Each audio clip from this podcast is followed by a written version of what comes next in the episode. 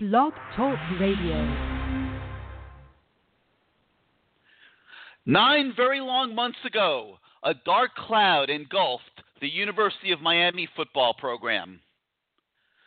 To the outside world, to put it mildly, it looked like nuclear fallout. Listen to this.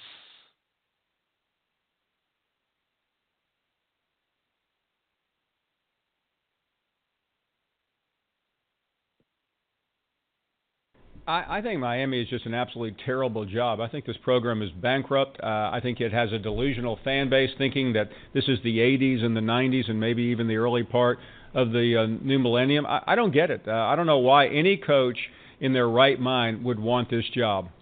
You have all these former players, and their names are well known. They're tweeting. They're, they're, they they want some ownership in the program, and and they're not going to be they're not going to accept uh, just some run of the mill coach, nor will they get a big name coach. I mean, you said maybe entice a coach. I'd like to know uh, who are talking who are you talking about because what legitimate coach would walk in there with one of the worst stadiums in America with no fan base whatsoever unless they can be a proven winner, which they can't be on day one? I mean, Al Golden was a pretty good hire, and he failed miserably. Whoever thought that so much can happen in nine months? Miami has its legit coach, all right, and the bankrupt program is about to announce that $28 million has been raised for a new indoor practice facility. And this bankrupt program also is moving into a newly renovated stadium with $500 million in improvements that has everybody excited. Yep, a $4 million coach has been hired, and the assistant coaching budget has been significantly increased. Nutrition and strength programs have been upgraded. We are 11 days away from the start of a new football season, and very little looks the same right now in Coral Gables. Just in case anybody out there in the Canes Nation was unaware or has been in hibernation all these months, things are now a little bit different in the 305. So, as we begin a new season of CaneSport Live tonight, let's do a little throwback to December to get things off on the right foot.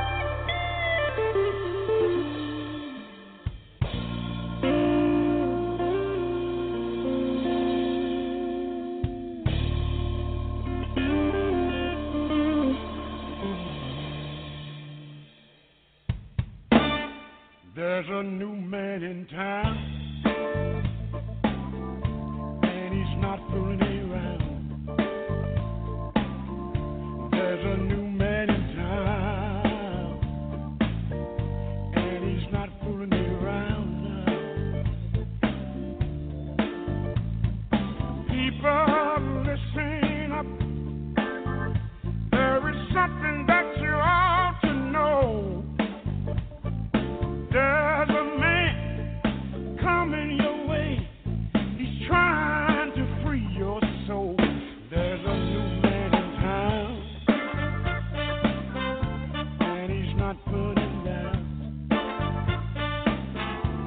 There's a new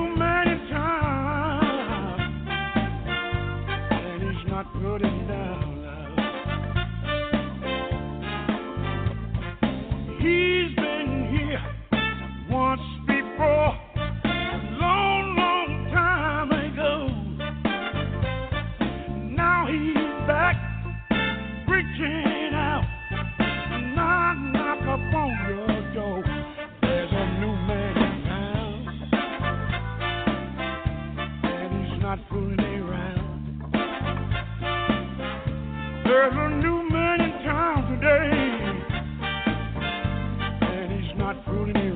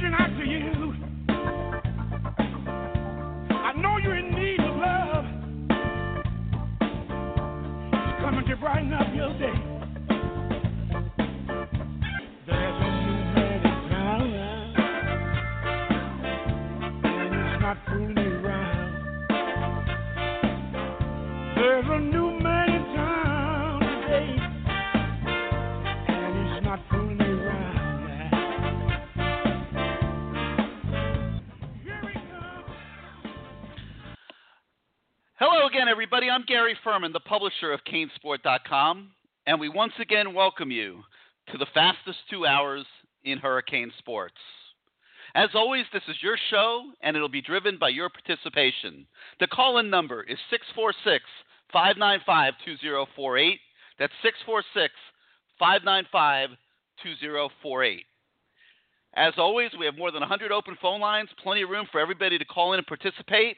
We remind you of how this works. If you want to come on the show and speak, you hit the number one on your keypad, and that'll prompt us that you would like to participate in the show, and we'll bring you on. Um, during the off season, we've had a lot of requests um, from fans on the message boards at canesport.com that our regular callers try to keep their thoughts a little tighter this year. So we'll try to monitor that a little bit. We don't want to stifle anybody's uh, creativity in expressing your opinions on what's going on with Hurricane football. Um, but we're also going to try to pack as many callers as possible uh, onto the shows this year.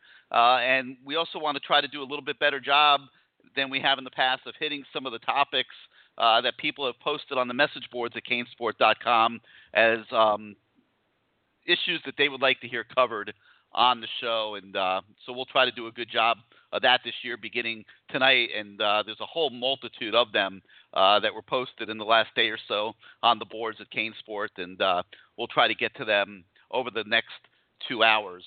But as always, we did ask the fans, like I said, at canesport.com to submit those questions and topics. And here's some of what they came up with. And I'm just going to go through them real quick, and we'll circle back to them as the show goes on. Uh, can Brad Kaaya be a Heisman candidate this year? Is Bar Milo showing any signs of fulfilling his four-star potential? Um, is there a concern at the little tackling that's been done so far in training camp with coaches concerned about not having too many injuries leading up into the season? Um, how about the new rugby type tackling that Manny Diaz uh, has has been um, sort of, I guess, teaching out on the practice field? How's that going? Do we see a mentally tougher team than in recent years? Besides Kadeem Telfort and Alex Leatherwood, which offensive lineman out there is the staff looking at, evaluating, and offering to try to shore up this offensive line in recruiting? Uh, let's see. Does Coach Cool get his big prize, nationally ranked defensive tackle, or is he done with two defensive ends and John Ford at, defensive tackle in, in this next recruiting class? Who are the true leaders on this 2016 besides Brad Kaaya and Nick Linder on offense and Corn Elder and Rayshawn Jenkins on defense? What about the exuberance of Manny Diaz? Um, does the defense take on his personality this season? If Brad Kaaya doesn't beat Florida State or Notre Dame, but does surpass the other great quarterbacks statistically, which is almost a given at this point, does he still get considered a Cane great? That's a great question. We'll talk about that later on the show. Um, who's going to be in the nickel package? How important are these three opening football games that are believed to not be as tough as to how the team will gel together and get ready for ACC play. But don't sleep on Appalachian State. Uh, they did get some votes in the coaches' poll, so some people think that they're a competitive football team. Is the staff going to continue to go after recruits who have gotten away, like Jerry Jeudy and Alex Leatherwood, or are they just going to surrender to Alabama? Not sure we really need to answer that question. I think you know the answer to that one based on what you've seen so far. Is there reason to believe in Manny Diaz? What players have had strong training camps? What's the current depth chart on kick returns and special teams? Um, what type of offense is Mark Richt running this year? Is it going to be up tempo?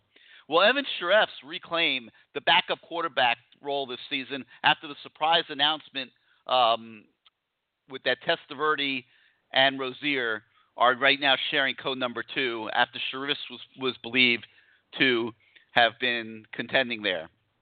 If Brad Kaaya leaves early after the season, will Jack Allison be the guy? Have we ever seen a more committed kid working the recruiting trail as hard as DJ Dallas this year? So, all those topics and more, we'll talk about who might be redshirted this year, and I'm sure there's a multitude of other subjects that will come up during the course of the show. So, let's dive right into it. I know you guys have been waiting a long time to get these shows started again. The board's already lighting up, and we're going to begin tonight in the 513, where you are the first caller of a new season on Kane Sport Live. How you doing this evening? What's up, Gary? How you doing? This is Doing Tim great. Who's from, this? This is Timothy calling from Cincinnati on behalf of the MRC. Gary, how are you doing? And are you ready for some football, Gary?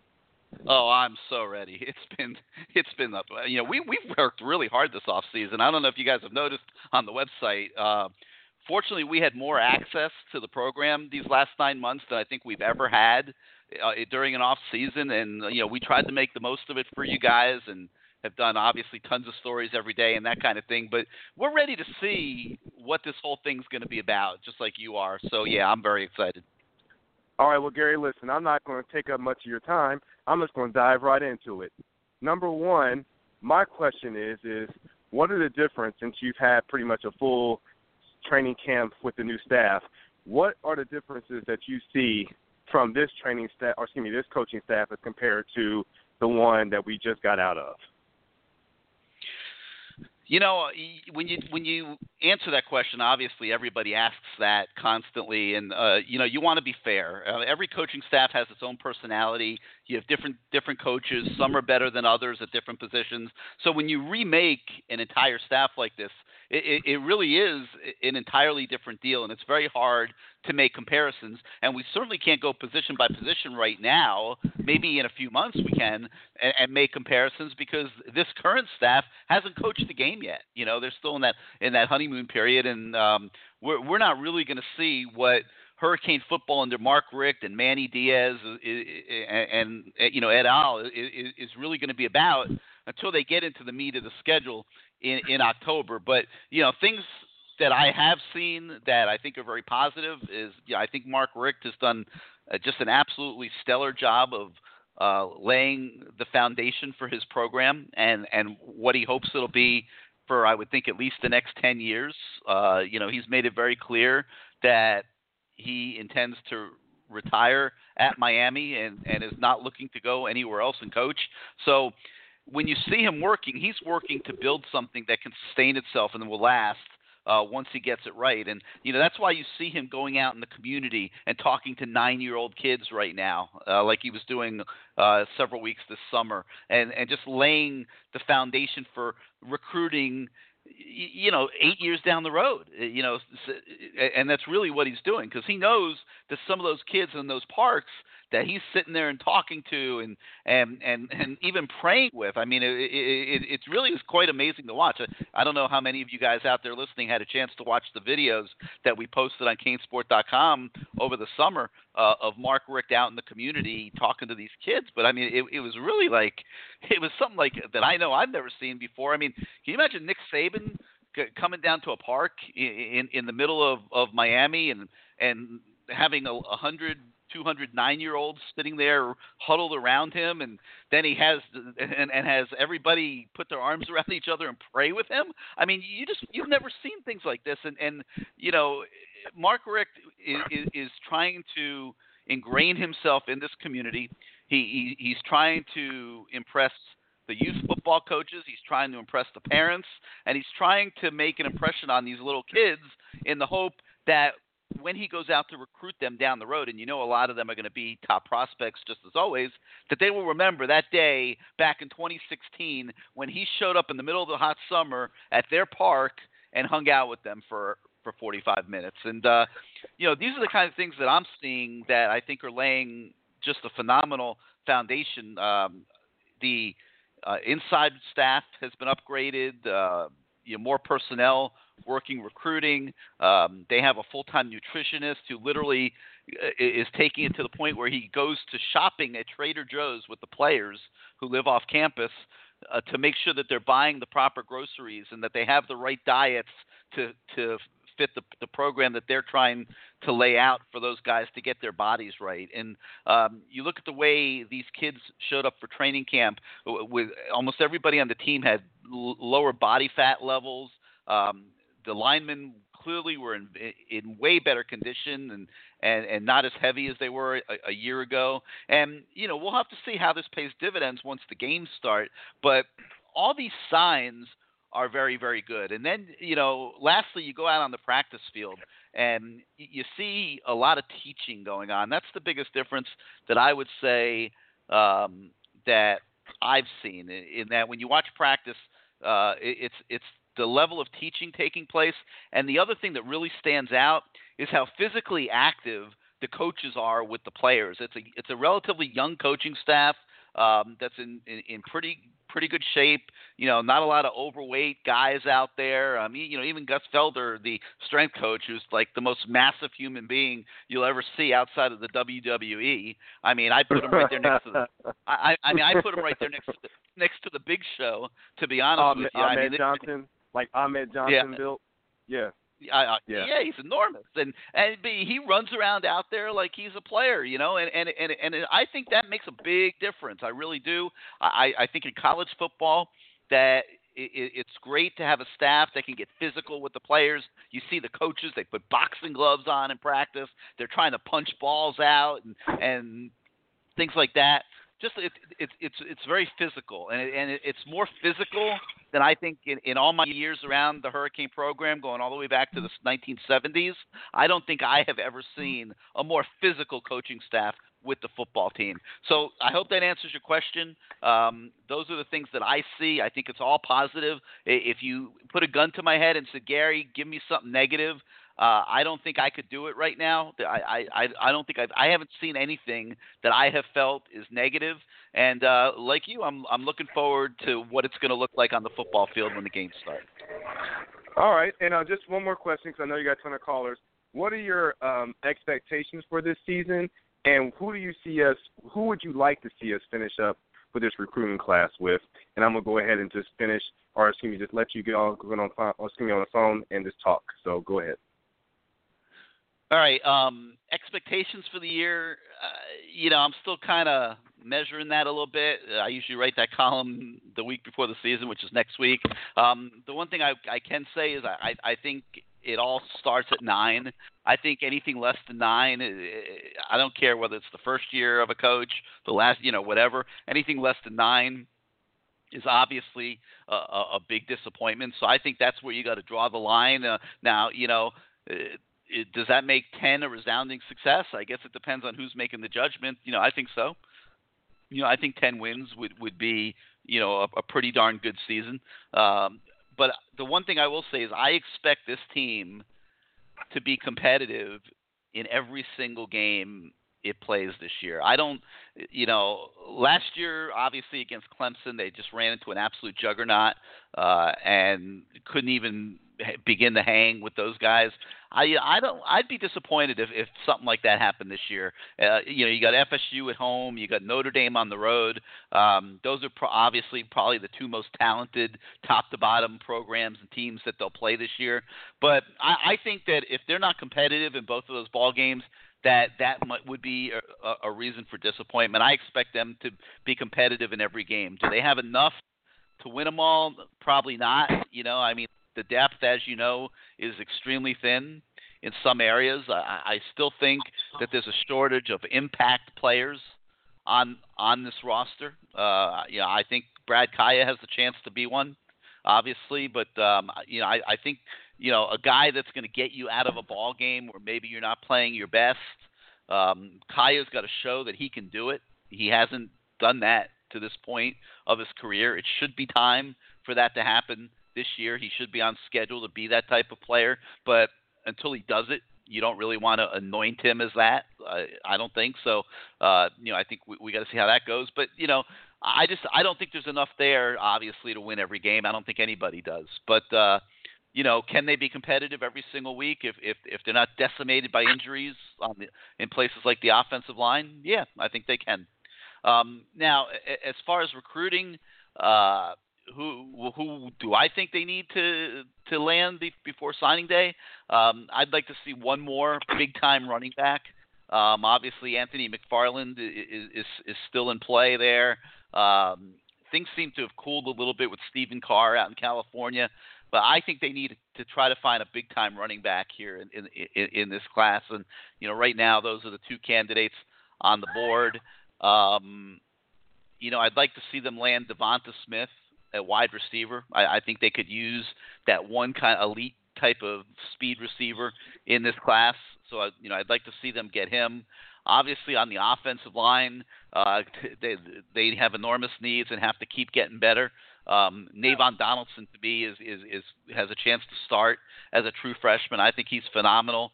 Um, not as sure about Dykstra and, and, and Hillary. You know, that they may take a little bit more time. I'd like to see, and we reported today, um, there's a kid by the name of Blaine Scott who, um, it, no, not, um, wait a minute, uh, am I getting the name right? Um, my mind's just uh, going a little nuts here for a minute. The kid from LSU who um, who is transferring. Who I'm trans- just going to double. transferring? Yeah, yeah, we have we just put, we put it. Yeah, he's an offensive lineman. Sorry for having George Brown's his name. I'm sorry. Sure. Um, I'd like to see George Brown come here. Um, I'm hearing that Penn State right now is the leader for him, and um, but Miami is in it. We communicated with him today, and he told us he's in the process of trying to figure it all out. Um, I think that would be a huge get. You know, even though things didn't work out for him at LSU, he's a he's a big six seven, 290 pound kid who was a very highly regarded prospect uh, coming out of um, at a high school. And you know, sometimes things just don't work out at a, at a, at a school that the kids choose. And uh, he's decided to leave LSU. I think it would be huge for Miami to land him here in the coming days. Um, getting back to Blaine Scott. Blaine Scott, I mentioned a minute ago, is is one of the high school kids um, that Miami is, is is still recruiting, and uh, I think that there's going to be more kids like that. Some of the, the the top linemen in the country that'll come into the picture during the football season as coaches are able to review game films and and and try to get more guys involved. I mean, let, let's face it, uh, you know they they have to fortify the offensive line spot. So uh, you know they're not going to stop looking. They're not going to stop probing. They're not going to stop trying to get um, kids interested. So I would be looking for more offensive linemen um, to to emerge into the picture here um, in the in the coming days and weeks. I'm just trying to think of any any other names I can uh, throw out there. Well, Alex Leatherwood is, is one I would definitely mention. Uh, just keep an eye on him. He's committed to Alabama. Um, but you know, he, he he's a kid that has made it clear that he's watching Miami closely uh, to, to see you know just how things go this season and might consider them in the future. Um, there's a kid in Gadsden, Alabama, by the name of uh, uh, Bateman.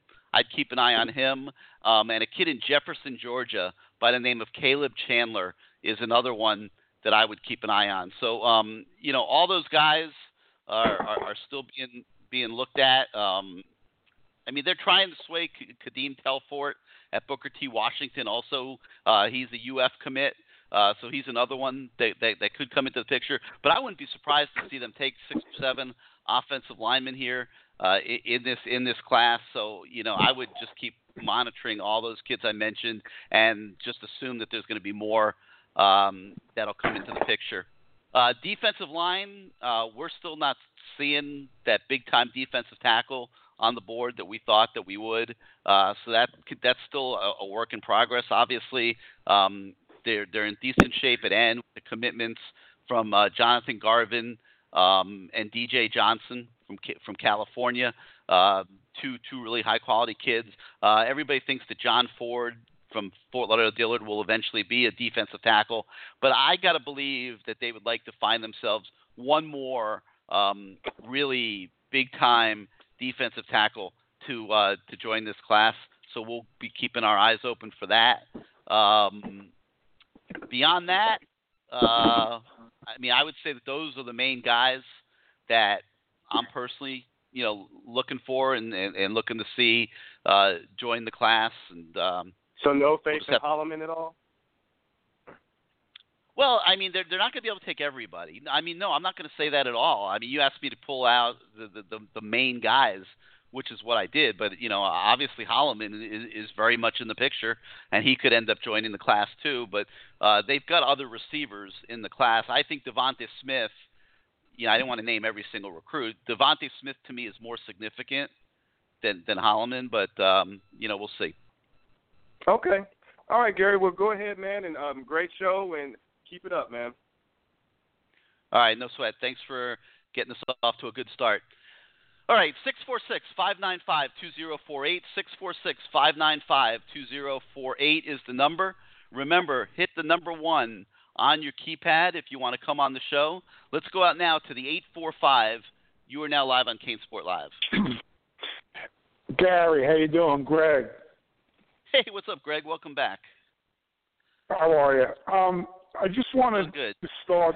I- wanted to ask you, how significant do you think this uh, problem with these rental cars are with these kids? Do you think it's going to be a, a multi-game suspension or just the one game? I'm not sure how many games it's going to be. Uh, I, I think there's a pretty decent chance it'll end up being one or two games for those guys. Um, to me, the biggest, the bigger concern is why are they having to go through training camp with this distraction? I don't understand.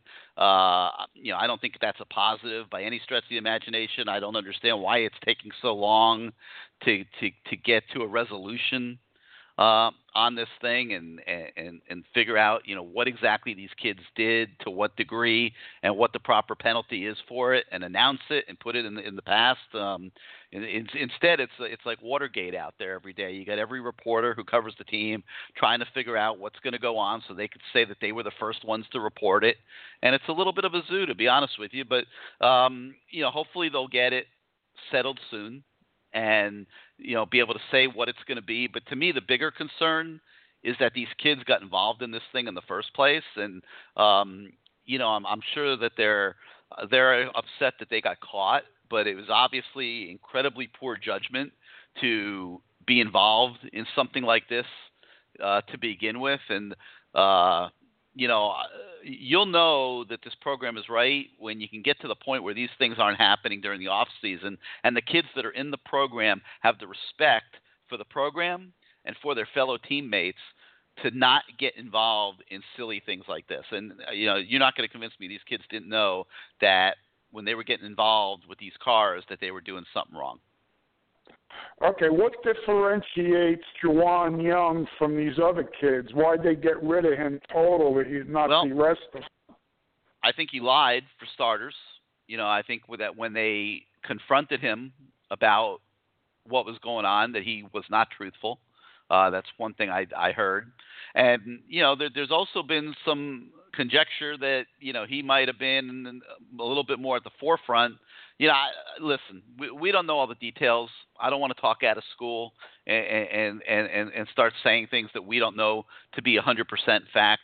But obviously, the fact that he was singled out like that and sent packing immediately, I think that tells you that a he probably was maybe a little bit more involved than the other kids. A um, and B was not truthful with the compliance people when they came and asked him about it.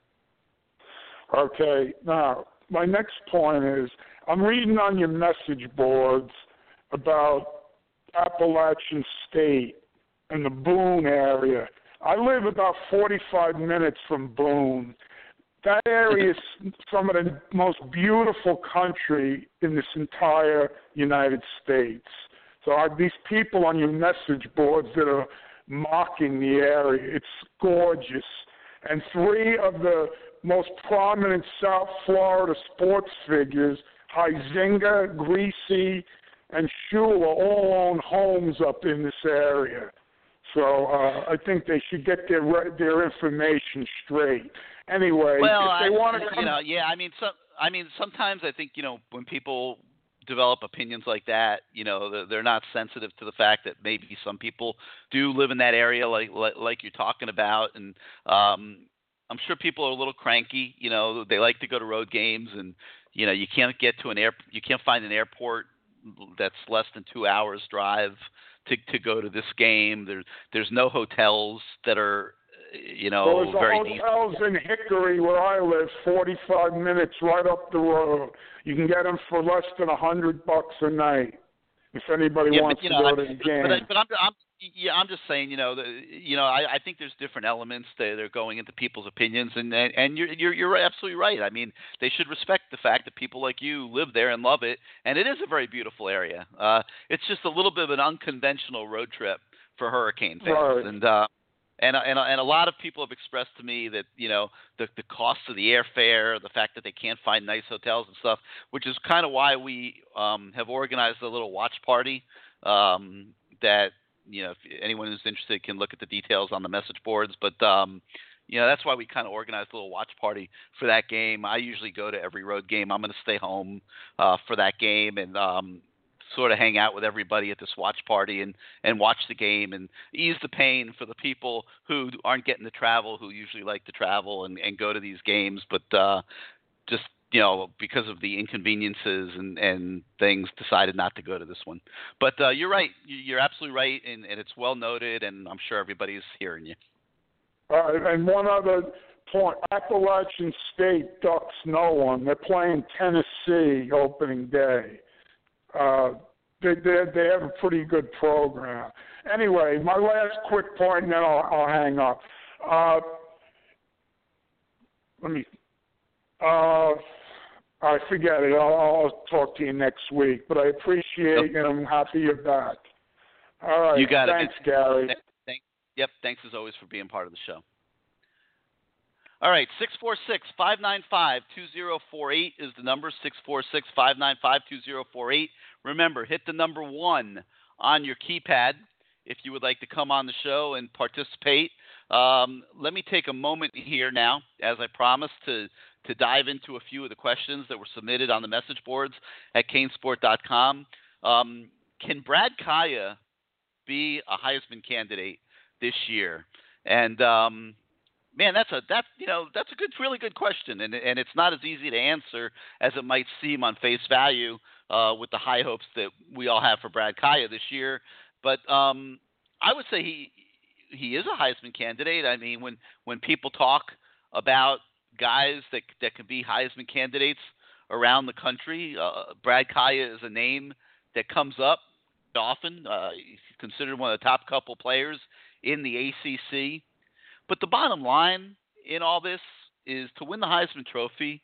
Um, I, I think you have to win, and you have to be on a winning football team. And uh, if Miami can get off to the start that it expects to get off to, and you know maybe goes and takes care of business against Georgia Tech after you know winning the first three games and comes into that Florida State game at four and zero. I think that'll be Brad Kaaya's moment. You know, I mean that'll be his opportunity and and chance to to play in a big game in front of the, the whole country. If Miami's four and zero in that game and Florida State's undefeated at that point or has one loss, I think it's fairly safe to assume that that'll be a national television game, and um, that'll be Kaaya's moment in a lot of ways. You know, I mean, there's a lot of people that want to anoint him for a lot of things right now, and uh, you know, you hear people saying he's going to be a top ten pick in the NFL draft. I assure you, if an undefeated Miami comes into that Florida State game and is playing the Seminoles on that big national stage, maybe a night game or something on on ESPN or, or something along those lines, um, I think there's going to be a lot of people, including those NFL scouts, that want Brad Kaaya to be a top 10 pick in the NFL draft um, to just see how he handles that and and and wh- you know where he's gone in his progression of his career. And uh, this is year three as a starter. He's got a, a seasoned quarterback coach and Mark Richt looking over his shoulder at every single thing he does. And um, this this is his time. And, and that and if it plays out that way, like I said, that's going to be his moment. And that's when we're going to find out if Brad Kaaya is a legitimate candidate to win the Heisman Trophy this year. Because if they get to that point and Miami's able to win that game and- and go to five and zero, you know the schedule is very very tough those next several weeks, and it's going to be extremely difficult to get through October um, with, without you know falling to a North Carolina or Virginia Tech on a Thursday night. Certainly at Notre Dame is another colossal moment of the season. Um, even a quality Pitt team coming in uh, in early November. I mean, that's a tough stretch of the schedule coming on when you put the Florida State game there and on the road to Georgia Tech. So um, that's where we're going to find out what Brad Kaaya, the junior quarterback, is all about. And uh, That's the best way that I can answer that question. Another question that came in is Bar Milo showing any signs of fulfilling his four star potential? I would say not yet. You know, right now they're they're, they're struggling a little bit on the O line. Um, when, when you look at, at backups, I, I think you're looking at Alex Gall and Tyree St. Louis as really the the two guys that they feel somewhat comfortable putting in a ball game. And I know everyone out there is grimacing right now when I mention Gall as one of those two after the struggles that he went through last year. But it's it's it's really you know that troubling right now at the offensive line position for Miami. Um, another guy that you got to hope can emerge here in the next couple weeks is, is Tyler Gauthier. Um, he would be the next closest guy to being ready for an O line rotation. Um, but you know, Bar Milo, I, I think the biggest thing holding him back is certainly not his physical stature. Um, he's just got to get tougher. Uh, he's a kid from California. He's got maybe just a little too much of that California cool in him, and um, he just has to get a, a little bit tougher before he's ready to be a, a frontline football player at the University of Miami, and, and that's where I would say that one stands. All right, again, 646 595 2048, 646 595 2048. Plenty of room on the board come on the show. Let us know what you have to say. Um, I know you don't want to sit here and listen to me talk the entire two hours. So um, let's go now to the 917, where you are now live on CaneSport Live. Hey, Gary. What's up, BK Hurricane? Hey, what's up, BK? Welcome back for a new year. Yeah, thanks a lot, man. Uh, I was looking forward to the show. I couldn't wait. I was going crazy. I need some football, man. uh, Gary, um, I know we kind of touched on the whole, you know, recruiting thing and and things like that. I think someone mentioned it before about DJ Dallas, how he's like, I mean, he's like a cheerleader out there. You know what I'm saying? He's like a real outspoken kid. He's on Twitter like every two seconds, like really pushing like the University of Miami. And I think the closest person we ever had, you know, closest recruit that ever came to Miami was Duke Johnson. Duke Johnson was, I'm not sure he was as vocal because of Twitter, but I think Duke Johnson was pretty vocal like that as well.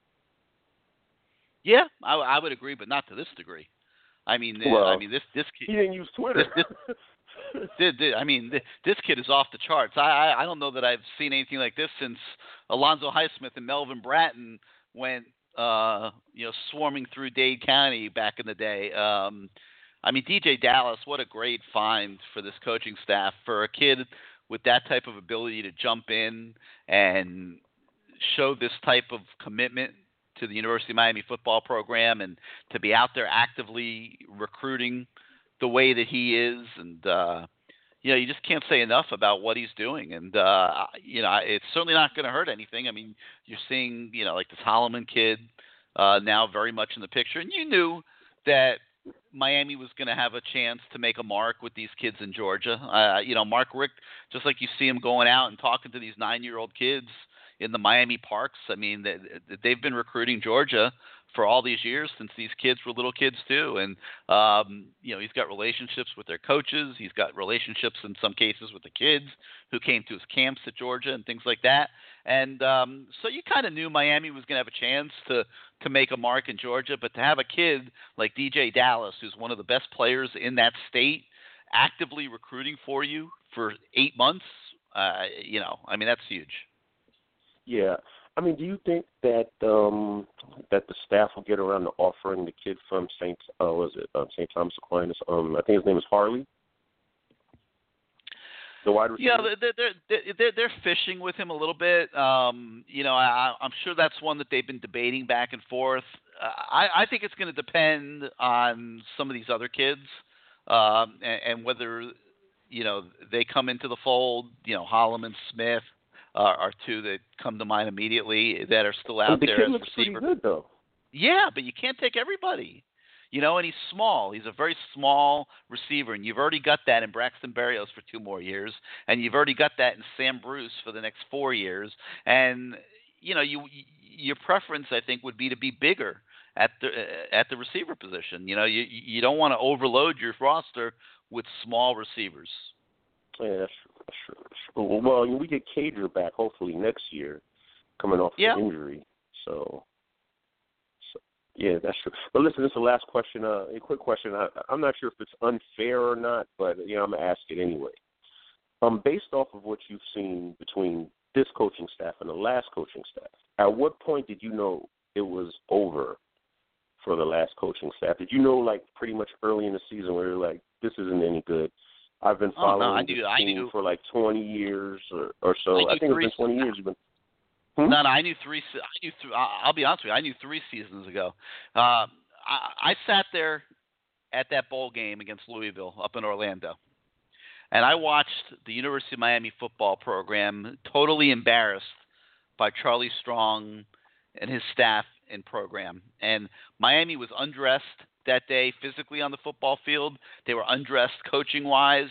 And to me, never was it screaming more loudly that the program needed a complete overhaul. Needed, you know, I I didn't feel at that time that Al Golden had to be fired. I felt at that time that Al Golden needed to overhaul his football program, and he needed to make several coaching changes. Um, he needed to upgrade uh, who he had around him that he was counting on to run the offense and the defense and and, and those kind of things. And um, you know, I was I was okay with giving James Coley a shot to be a coordinator. I mean, he was at that point of his career where he deserved that chance. Um, but the, it was the Mark D'Onofrio decision, like everybody else felt that you know to me uh, it was pretty obvious that Mark was not going to be good enough as a defensive coordinator at Miami. Um, maybe one day he'll be a very good you know football coach somewhere else. I think he'd make a good position coach. I think he'd make a good position coach in the National Football League if that's the way he decides to go, kind of like Al Golden did this year. But um, as a defensive coordinator at Miami, I felt he was very deficient, and I felt that there were other areas of the staff that needed to be improved very, very quickly. And you know, I remember having the conversation with Al Golden the day after the game, and um, you know, it was private. I'm not, I, you know, I, I won't go into every nook and cranny of it, even though he's not here anymore. I just, I just don't do that. When I have private conversations, they stay private. But what I will tell you is that it was obvious to me that he was not going to make the changes that he needed to make. That he was in severe denial about what he needed to do um, it became very obvious to me that his relationship with Mark D'Onofrio transcended uh, his ability to make the best decision for the University of Miami football program. Um, that they were joined at the hip, that they were business partners uh, in this move to Miami, and that was the, when when I saw that the day after that bowl game. Uh, I knew then that it wasn't going to work, and it was only a matter of time. And um, you know, obviously I was not surprised having had those feelings back then that it played out the way that it did. Right. Um like with your prediction, right, when you said, you know, nine wins seem fair, I think nine wins is very fair to say because, you know, even It's a fair line, right? It's I think it's right, a fair right. line. It's a very fair line. It's a very fair line because even with Al Golden and the staff that he had and the product that he did put out on the field, we still were capable of winning nine games, even with that inept coaching. Like we almost won nine games last year. If we just didn't have a bonehead call at the end of a bowl game, we could have had nine wins. You still have a lot of very good football players on this team. You just don't have enough. Well, we have we have a ton of good you, football players now. Yeah. Now I'm just, just hoping that the coaching staff could could could just get us over that one hump. So it's pretty much like one hump at a time. You know, if it's eight, if it's nine wins, granted, I think we could get to nine wins with this coaching staff. But ten wins, pretty much would say, okay, Miami has an elite coaching staff. And I'm not sure we have an elite coaching staff at every position. I know we have one at head coach, defensive line, and maybe even a defensive coordinator. Because once upon a time, uh, uh, Manny Diaz was was the hottest name in college football uh, in terms of being a defensive coordinator. Mm-hmm. You know, so but but yeah, and and you know he he is, is a guy that you're looking now. At, I think he's in his 18th year of coaching, and mm-hmm. maybe he didn't meet some of the expectations that people had for him in some of his previous stops. but now going into his 18th year as a defense coordinator, as as a as a coach, and um, let me see how many years it's been as a uh, as a coordinator. He's been a coordinator since the uh, 2006 season when he was the coordinator at Middle Tennessee State. And then he went to Mississippi State, Texas, Louisiana Tech, and back to Mississippi State. Um, at this point of Manny's career, he should be seasoned enough to give you the best that he has to offer as a defensive coordinator. And um, you know, I think as a Hurricane fan, what you have to hope is that with that experience that he brings into this job now, um, that he can fulfill some of those expectations that that people have had for him as he's risen up through his career. I mean, people have always noticed Manny because of the style of defense he plays and the aggressiveness and the gambling nature.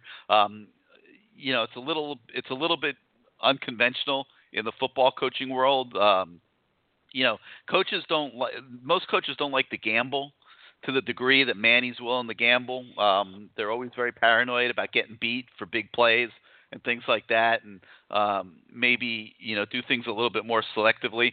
Um, but that style of coaching has allowed Manny Diaz to stand out in the college football world, and um, it's exciting, and, and and people like to watch it. And they, you know, there have been high expectations placed on him through the years uh, that maybe he wasn't always ready to meet, and uh, you know he should be ready now. If if he's got the goods uh, as as a defensive coordinator, uh, you should start to see some of that come to the forefront here at Miami, uh, just because he's got the free reign. Uh, he he's got the ability to uh, recruit and coach a, a pretty good level of athlete. Um, they're used the kids who grow up in, in the state of Florida and South Florida uh, are accustomed to playing aggressive, get after it football. So it, it, it all comes together and has the the capability to form a perfect storm, so to speak. And uh, so I think that's what we got to kind of watch for with, with, with Manny Diaz. Well, that's it. Yeah, just keep me on the line, and you know I'll listen to the other callers. Thanks a lot, Gary. You got it, man. Yep. Thank you for being part of the show. All right, 646 595 2048. 646 595 2048. It's the first show of a new season. Uh, we're all getting our feet kind of under us here tonight and getting back used to. You know, I'm sitting here, you know, reacquainting myself. I got to work the boards and look at my notes and jump around and, uh, you know, keep my head screwed on straight. Uh, so it's fun, and I'm glad that we're back for another year. And let's go now to the 954, where you are now live on CaneSport Live. Hello. That's you. Oh, I'm sorry, uh, Gary. Are, are, we going to uh, uh, be able to uh, see any first three games on TV, or would it have replays of them? what's the status with that? Um, first of all, tell us who you are. So that, oh, uh, Sunrise Joe. All right, Sunrise Joe. Um, yeah, um, the first two games, from what I understand, are ESPN three only. I don't think you're going to see those on over-the-air TV. Uh, kind of unfortunate. I thought somebody might pick up the FAU game, but I haven't seen anything suggesting that it's going to be anything but ESPN three. Um, if if I'm wrong, what is the ESPN three? What is that? That uh, uh, I ESPN get about everything. Is if you go on your computer, and I don't I'm know a cable operator. Yes, yeah, so you should be able to get it. Um, go to ESPN3.com and okay. what you'll see there's is a menu of games that that ESPN shows online, and a lot of games that aren't on over-the-air TV get placed on ESPN3.com for viewing on demand on the internet, and and that's that's uh, how that works. And uh, most most games that Miami plays these days are obviously on on over-the-air TV somewhere. Um, I believe the Appalachian State game right now is slated for ESPN or ESPN2, for example. Mm-hmm. Uh, and I, I thought somebody might pick up the FAU game, but it, right now, uh, from the last I saw, nobody had picked it up yet, and it was slated for ESPN3. Okay. Gary, um, the uh, main reason I called tonight was uh, uh, I had a debit card and, and I got a new one, and they were taking money out of the old one, and naturally they couldn't take money out of the old one because it didn't exist anymore. Uh, I tried. I, uh, this is uh, this is let, let everybody hear this one. I try to sign back up. Try to sign back up. Sorry, this this name has been taken. Sorry, this name has been taken. I uh, got back to to, to my right, bank Joe, and Joe, said, well, me, "Did they have a, a telephone number Joe, here?" Yeah, Joe, I stop. called that number, Let, disconnected. Joe, let me stop. And my Joe, thing Joe, is this: Joe, I'm 82 Joe. years old, and if you look back, I've been a down. member for years, and I've been like six months trying to re-sign. Now you know there's no number to call. There's nobody to talk to. Either Don't Go bog, ahead. let's not bog down. Let's not bog down the show with the, this. Um, I will. I will help you personally. Um, Oh. it, it, it, you're just you're probably just hitting something wrong. Uh, the, the system works fine. I will call you. Uh, if you want me to call you tonight after the show, I will. If not, I'll call yeah, you in the yeah. morning. Once we do that, we can take we can take care of it. Yeah. Me I've been I've been a member a long time. Want me call you tonight or in the morning? Once you call me tonight, I'm up. Then you call me, Right. and I'll- you just just you- take a I'll- minute. It's not going to take that long. We're not- I'll call you after the show's over, and we'll, we'll get you straightened out. It'll take about a minute. Okay? It, it just, yeah, it, it won't be a problem. So, uh, you got anything else tonight? No, I, I just wanted to uh, make contact, and this is the only way I really can make contact. And uh, now that I have, and you're going to give me a call, then um, then that's fine. You got it. That's fine. I will call you. I will call you right after the show, and we'll get you straightened out. Th- thanks okay, for thank being you, Gary. You got it, Joe. Bye. Yeah. Bye bye. All right. Six four six five nine five two zero four eight. Six four six five nine five two zero four eight. Didn't want to get too far off the beaten path there. We'll get Joe handled after the show. Let's go now to the uh, nine four one. You're live on Huh. Sport Live. Yeah. Hey, Gary. Hey, who's this? Hey, this is the Mikester Kane. It's great to be back. What's up, Mikester? hey, doing doing great, doing great. Uh, just got a couple of questions for you. Uh, number one, are they pursuing any five-star recruits in the 2017 class? I haven't heard anything on that recently. Of course. Um, you know, I, I don't think right now, and five star kids, you have to understand, there's a very select number of them that are identified out there around the country. There's not a lot of kids that get that five star tag. Um, right now, I don't believe that that anybody in that particular class is um, is is is five star, but that doesn't mean it won't change. And and and the the rankings are constantly changing, e- especially as you go through the football season that's that's coming up. I mean, you're going to see a lot of fluctuation in the rankings, and it's honestly it's way too early to worry about whether their kids are four stars or five stars or three stars uh, because they've got their whole junior year here to play um, be- before they you know they get ranked again. So um, or well actually well the 20 actually if you're talking 2017 th- those guys are probably set in stone. But you know when you go into the next cycle uh, there's going to be huge fluctuation. But if you're talking 2017 right now there are no five stars um, on the on the list and and it doesn't look like there will be. Uh, the next cycle 2018 we'll have to see what happens. Oh, okay, gotcha. And the other thing too, do you know what time the Florida State game's going to air by any chance? they they won't decide that till the week before the game. If Miami's undefeated, you can, eh, you know, and Florida State takes care of of business. I I think you can be pretty sure that there's a good chance that'll be a a prime time game. Right. Yeah, I kind of thought so. Well, I'm going to the North Carolina game. hmm I got tickets for that, I'll be there. All right, uh, that's about it for tonight. And uh, it's great to have you, You on, got it. have you on the show, and uh, you know, keep up the good work. All right. You got it, man. Give us a call again next week. Thank you. All right, 646 595 2048. 646 595 2048 is the number. Uh, hit the number one on your keypad if you'd like to come on the show.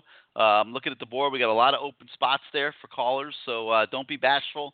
Uh, come and uh, get the new year off to a good start, and, and, and be part of the show. Uh, hit the number one on your keypad once you're on the phone and you want to come on the show.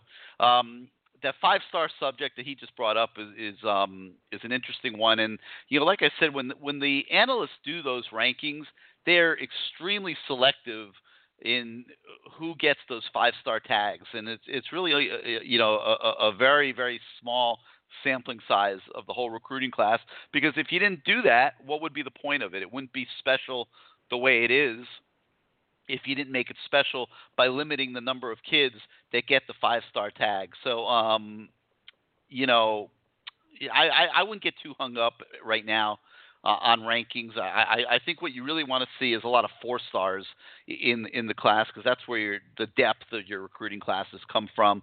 Uh, yes, some schools will obviously like the Alabamas of the world, they'll get a couple five star kids. Yes, you you would love to have them, but right now where Miami's at. Uh, I'm not sure that competing for those five star kids around the country is really reality. I, I think that the program's going to have to put up a good season or two here uh, and establish this coaching staff as one that can win big on the national stage. And then I think they'll be able to get involved with more of those kids that the recruiting analysts are labeling as five star kids. All right, um, before we go back to the phone calls, and again, hit the number one on your keypad if you want to come on the show. Uh, let me pop into one or two more of these questions submitted by the posters at canesport.com. Is there concern over the little tackling that's been done in camp to this point. Um, they're predominantly only tackling to the ground during scrimmages. Uh, a lot of people are commenting that they don't think that's enough. That the team should be tackling more uh, to to be sharp when the when the real games begin on September the third. Uh, so is that a concern? And um, you know, I'm going to say no right now, just because of the opening game being what it is. Number one, and you might see some missed tackles here or there. You know, obviously because of that. Um, but you know, the, the the bottom line is with with the opening game uh, being what it is, there's not as much pressure um, on that particular aspect of the game. So there'll there'll be a lot of live tackling in that game, and um, they've been working a lot of tackling drills in practice. And uh, you know, Manny Diaz has been teaching a new style of tackling that uh, is is different than what these kids have done in the past. It's more of a rugby type tackle that they think is going to make this a better tackling football team. Um, so they're, they're working it a lot in practice uh, in different drills the the biggest thing is kids just aren't being taken to the ground, in, uh, except in scrimmages. Uh, so right now, I would say that no, I wouldn't be too worried about it. I think you have to look at the depth that this team has, and and and the fact that that is an issue in so many places, and the coaches just don't want to risk um, an abundance of injuries here in training camp by overdoing it with the full contact work, and um, you know by the time they need to be a really good tackling football team as you start getting into weeks two, three, four, five, six. Uh, hopefully, at that point, um, they will be. Um, another question that came in is asking if we see a mentally tougher football team than in recent years. And um, hmm, the best way I think I can answer that one would be to say that it's to be determined. Um, to me, mental toughness isn't getting suspended for driving around in luxury cars on South Beach or you know any of these other violations continuing to come to the forefront like you know Gerald Willis apparently uh, now being back on scout team because he's going to be suspended for the first game uh, this morning in practice he was working with the scout team and uh, you know to me mental toughness is those type of things not permeating themselves on a football team so I'm not ready to declare that this is a mentally tougher team than in recent years. I think they have to show it to you. Um, you know, uh, I don't think you just anoint that because you want to be able to say yes to that question. Obviously, everybody wants to hear, yeah, you know, they're they're mentally tougher, but uh, you don't get in trouble. You know, you, I mean, think about that. It's like you got a new coaching staff coming in. There couldn't be more euphoria around the program. They've they've they've sold 9,000 new season tickets this year. Everyone's fired up. You got the stadium fixed up. Uh, I mean, it, it, it I mean, could it be? Uh, could there be a greater festival of happiness taking place right now in Coral Gables? I mean, I don't think so. Uh, I mean, I, I, I, I think it's, it's, it's literally, it's a festival of happiness, and um, you're not mentally tough if you're getting in trouble. If you're creating scandals and stuff that are stealing attention away from the good things going on in the program and and are the talk of the media who's going to be suspended and and who did what with with cars and things like that uh, to me that's not mental toughness um, so you know i would say that that mental toughness thing is um, is, is to be determined and something that will continue to be evaluated here um, as things move forward with the new season. All right, let's go back. Uh, let's see. Yep. Uh, let's go back to the board. It's uh, the number six four six five nine five two zero four eight. Six four six five nine five two zero four eight. Again, hit the number one on your keypad if you want to come on the show. Plenty of room for anybody that would like to do so. We've got another hour to go here on CaneSport Live, as long as we have people that want to participate. So let's go now to the 754, where you are live on CaneSport Live. What's happening, Gary? How you feeling? It's Jerome. Hey, what's up, Jerome? Welcome back. Hey, man, it's it's always a pleasure, man. Thank you so much for starting this all over again. You know, Gary. You know, we're looking forward to this season and all.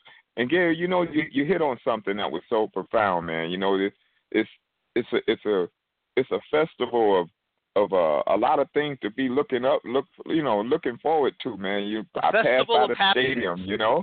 Yeah, I passed by the stadium. It's, I, it's festival of happiness. It really is. Yeah, yeah. I passed, passed by the stadium. I see, I see it all coming together, man. And uh, you know, the fact that we hired Mark Richt, uh, you know, as, as a coach, and I see recruiting is uh, you know, picking up and everything. You know, and the caller was talking about five stars you know, right now, Gary, I'm I'm happy with four and three stars right now because we're looking at possibly red shirt and quite a few of them and everything, and therefore I want to see the development get a, you know we get back to developing players, you know, and if we can red shirt a three or four star whatever, you know, because we we're solidifying our debt, our depth rather, and you know that's that's that tell you something to you know that that that the program is going in the right direction, man, and and uh and like you say, man, you know, you you think about the uh, the the thing about what Mark Richt donated some money toward this uh, indoor practice facility that on its way uh, to should be uh, imminent, I should say. And uh, and, you know, it's it's a lot of things to look forward to, man. And like you say, I wouldn't say I would say this, Gary, about the mental toughness.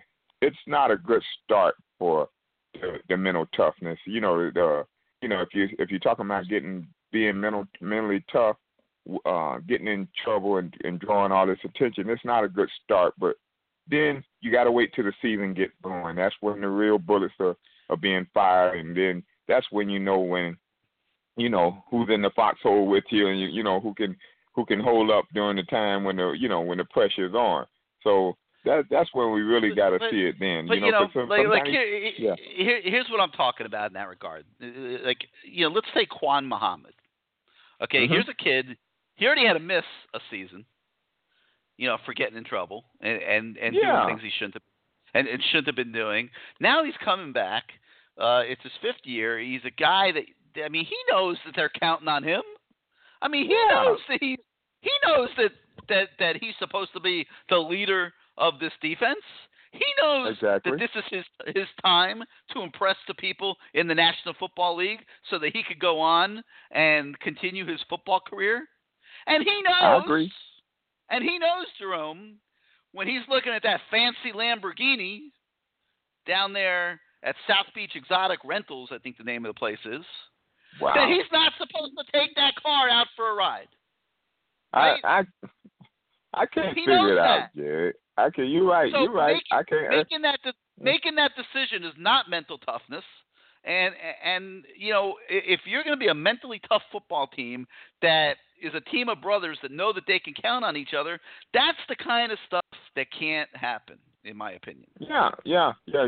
You know, Gary, when you when you say mentally tough team, you know this this the first school. I ain't gonna say the first school that come to my mind, but in the ACC, I think about Virginia Tech all them years under Frank Beamer. You know, a lot they they were able to avoid a lot of uh, uh, trouble or, or you know stuff. Or, you know, maybe we didn't hear everything that went on in Blacksburg, but I'm just saying they they were able to have that lunch pail type of attitude that that set in this uh Look, that set there, the tone There's a lot of things you don't hear about in Coral Gables too. Okay, you know, oh, course, there's always stuff.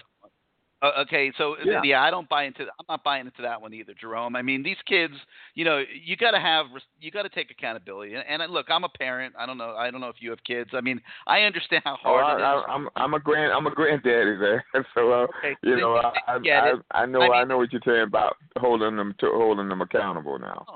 Oh my God, keeping kids out of trouble in today's world. i I mean, it, it's a daily chore. I mean, there's just so many distractions out there, and so many, so many things that you know can can lead them astray. You know, even Yeah. something as simple as like, like what kid? Let's be honest. What kid doesn't want to go drive a damn Lamborghini around South Beach? I mean, who doesn't want to do that? Uh, Of course, Yeah, of course well, you want to well, do that if you're yeah. if you're a 20 year old.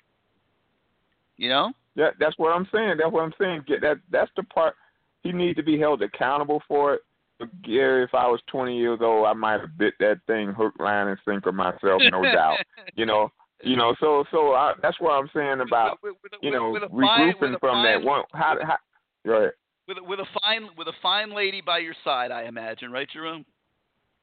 Well, yeah, You would have- yes, yeah, of course, You would of course. fine, but but you would have had a fine lady by your side driving that Lamborghini. Of course, of course, cause, because it's a it's a, it's a female magnet.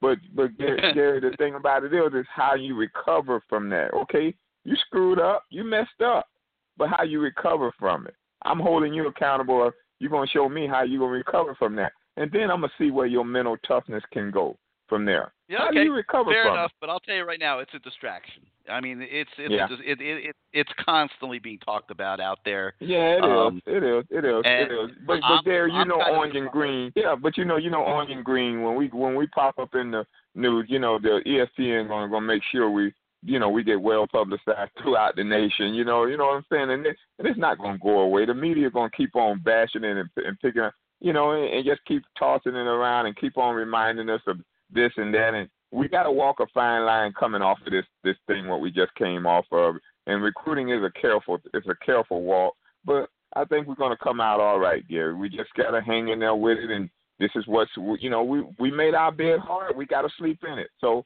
you know we just we just gotta uh uh, uh get through this thing, Gary. Yeah, I'm just kind of surprised they've let it go this far. I, I would have thought they would have been done with their investigation by now. Yeah, yeah, yeah. I, th- I would have too. But Gary, look, look, here, man. I'm uh, looking forward to speaking with you next uh, Tuesday night as we head get ready for the the Rattlers and everything. But Gary, it's just gonna be tailgating with that stadium like it is. Out of them 12 o'clock games can't bother me no more now, and I'm just I'm I'm I'm ready, Gary. Yeah, you're in good shape as long as your seats aren't on the north side lower deck. The the yeah. the, stu- the students yeah, yeah. and everybody else on those lower deck uh, seats on the north sideline. If it's an afternoon game, you're you're going to be a little toasty, but still, but yeah. I guess I, I guess I guess that's the way it always was. So no big deal. Yeah, yeah, yeah, yeah. All right, Gary. Keep up the great work, okay, man. Jerome, I'll thanks. check in with yep. you next week. You got it, man. Thanks for being part of the show. All right, 646 595 2048. 646 595 2048. If you're driving around out there listening to the show on your phone or whatever, dial that number, hit the number one on your keypad, and uh, let us know what's on your mind. Let's go out now to the 407, where you are now live on CaneSport Live. Are you with us? Going once, going twice. All right, you're going to have to call back. Sorry about that. Uh, let's go now to the 601, where you are live on CaneSport Live. Yeah, Gary, you got the Cane Man out of Mississippi. I was hoping I'd get a chance to follow my good friend Jerome that you just Oh, what's up, Cane Man? with. You know Jerome? Yes, sir. Yes, sir. right. Yes, sir. Uh, I have a quick question for you. Uh, we got a new recruit there that came in as a running back, Travis Homer. I Mhm. consider him a home run kid. What's your assessment on him thus far? Yeah, he's got some nice skills. I mean, is he going to be ready right, right now to start the season? I don't think so. Uh, you know, I, I I think you've got Mark Walton, Joe Yearby, uh, who are going to be the, the two main guys. I think Gus Edwards has, has certainly shown throughout his career that he's capable of stepping in there and and getting meaningful reps. So those three, to me, are going to get the majority of the playing time at running back. I, you know, the coaches are going to have to make a decision on Travis Homer on whether they're going to play him as a true freshman. Uh, with Trayone Gray getting hurt, I don't know if they're going to have the luxury of of redshirting him or not. Uh, we'll have to see how that plays out. They also have the new fullback Marquez Williams, capable of carrying the football late in the ball game if you're just killing the clock. Um, so uh, you know we don't know yet what they're going to do with Travis Homer, but uh, obviously has has great skills. Is going to be a, a, a very important part of this program going into the future. Uh, I think right now he's got to work on his his blitz pickups and things like that. That's always the biggest adjustment for a true freshman. I don't think he's quite there yet in, in that regard. Um, and Thomas Brown has kind of confirmed that for me when uh, when I've spoken with him. And um, but no reason to feel anything but excited about about Travis. He's uh, he's going to be a, a fine player down the road. Probably very much in the mold of like Yearby and Walton. I don't think he's going to be a uh. Heisman trophy. He's not going to be a Heisman Trophy back or anything like that. But I think he'll, he'll be a he'll he'll be a steady contributor you know, kind of like you're gonna you're, you're seeing Yearby and and and Walton be as Hurricanes. Yeah, being honest with you, I was hoping that he actually get a chance to redshirt. Uh, well, had Trayone Gray had Trayone Gray not gotten hurt, I'd be predicting that. You know, I think that would yeah. be the, the the most common sense thing to do with him at this point. Um, but with Trayone Gray getting hurt, um, I don't know if they're going to have the luxury to redshirt Travis or not. Right. Uh, one additional question. Uh, I'm being out of Mississippi. Uh, it's a linebacker. I think his last name is Gay. Uh, in Starkville, Mississippi. As a matter of fact, he plays on the team with my grandson.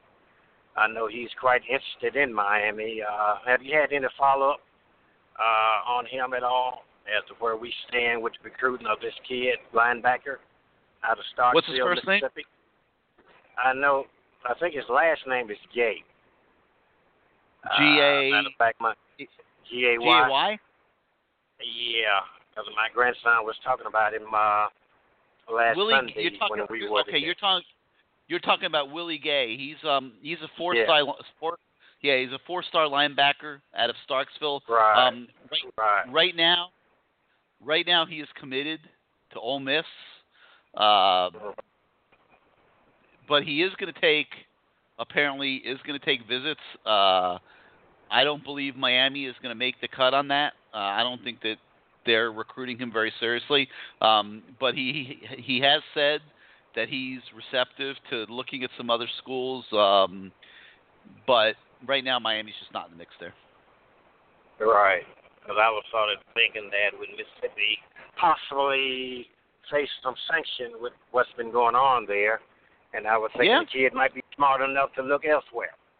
Well, he is. He is. He's just not looking necessarily at Miami. I mean, he's looking at Florida. He's looking at Georgia.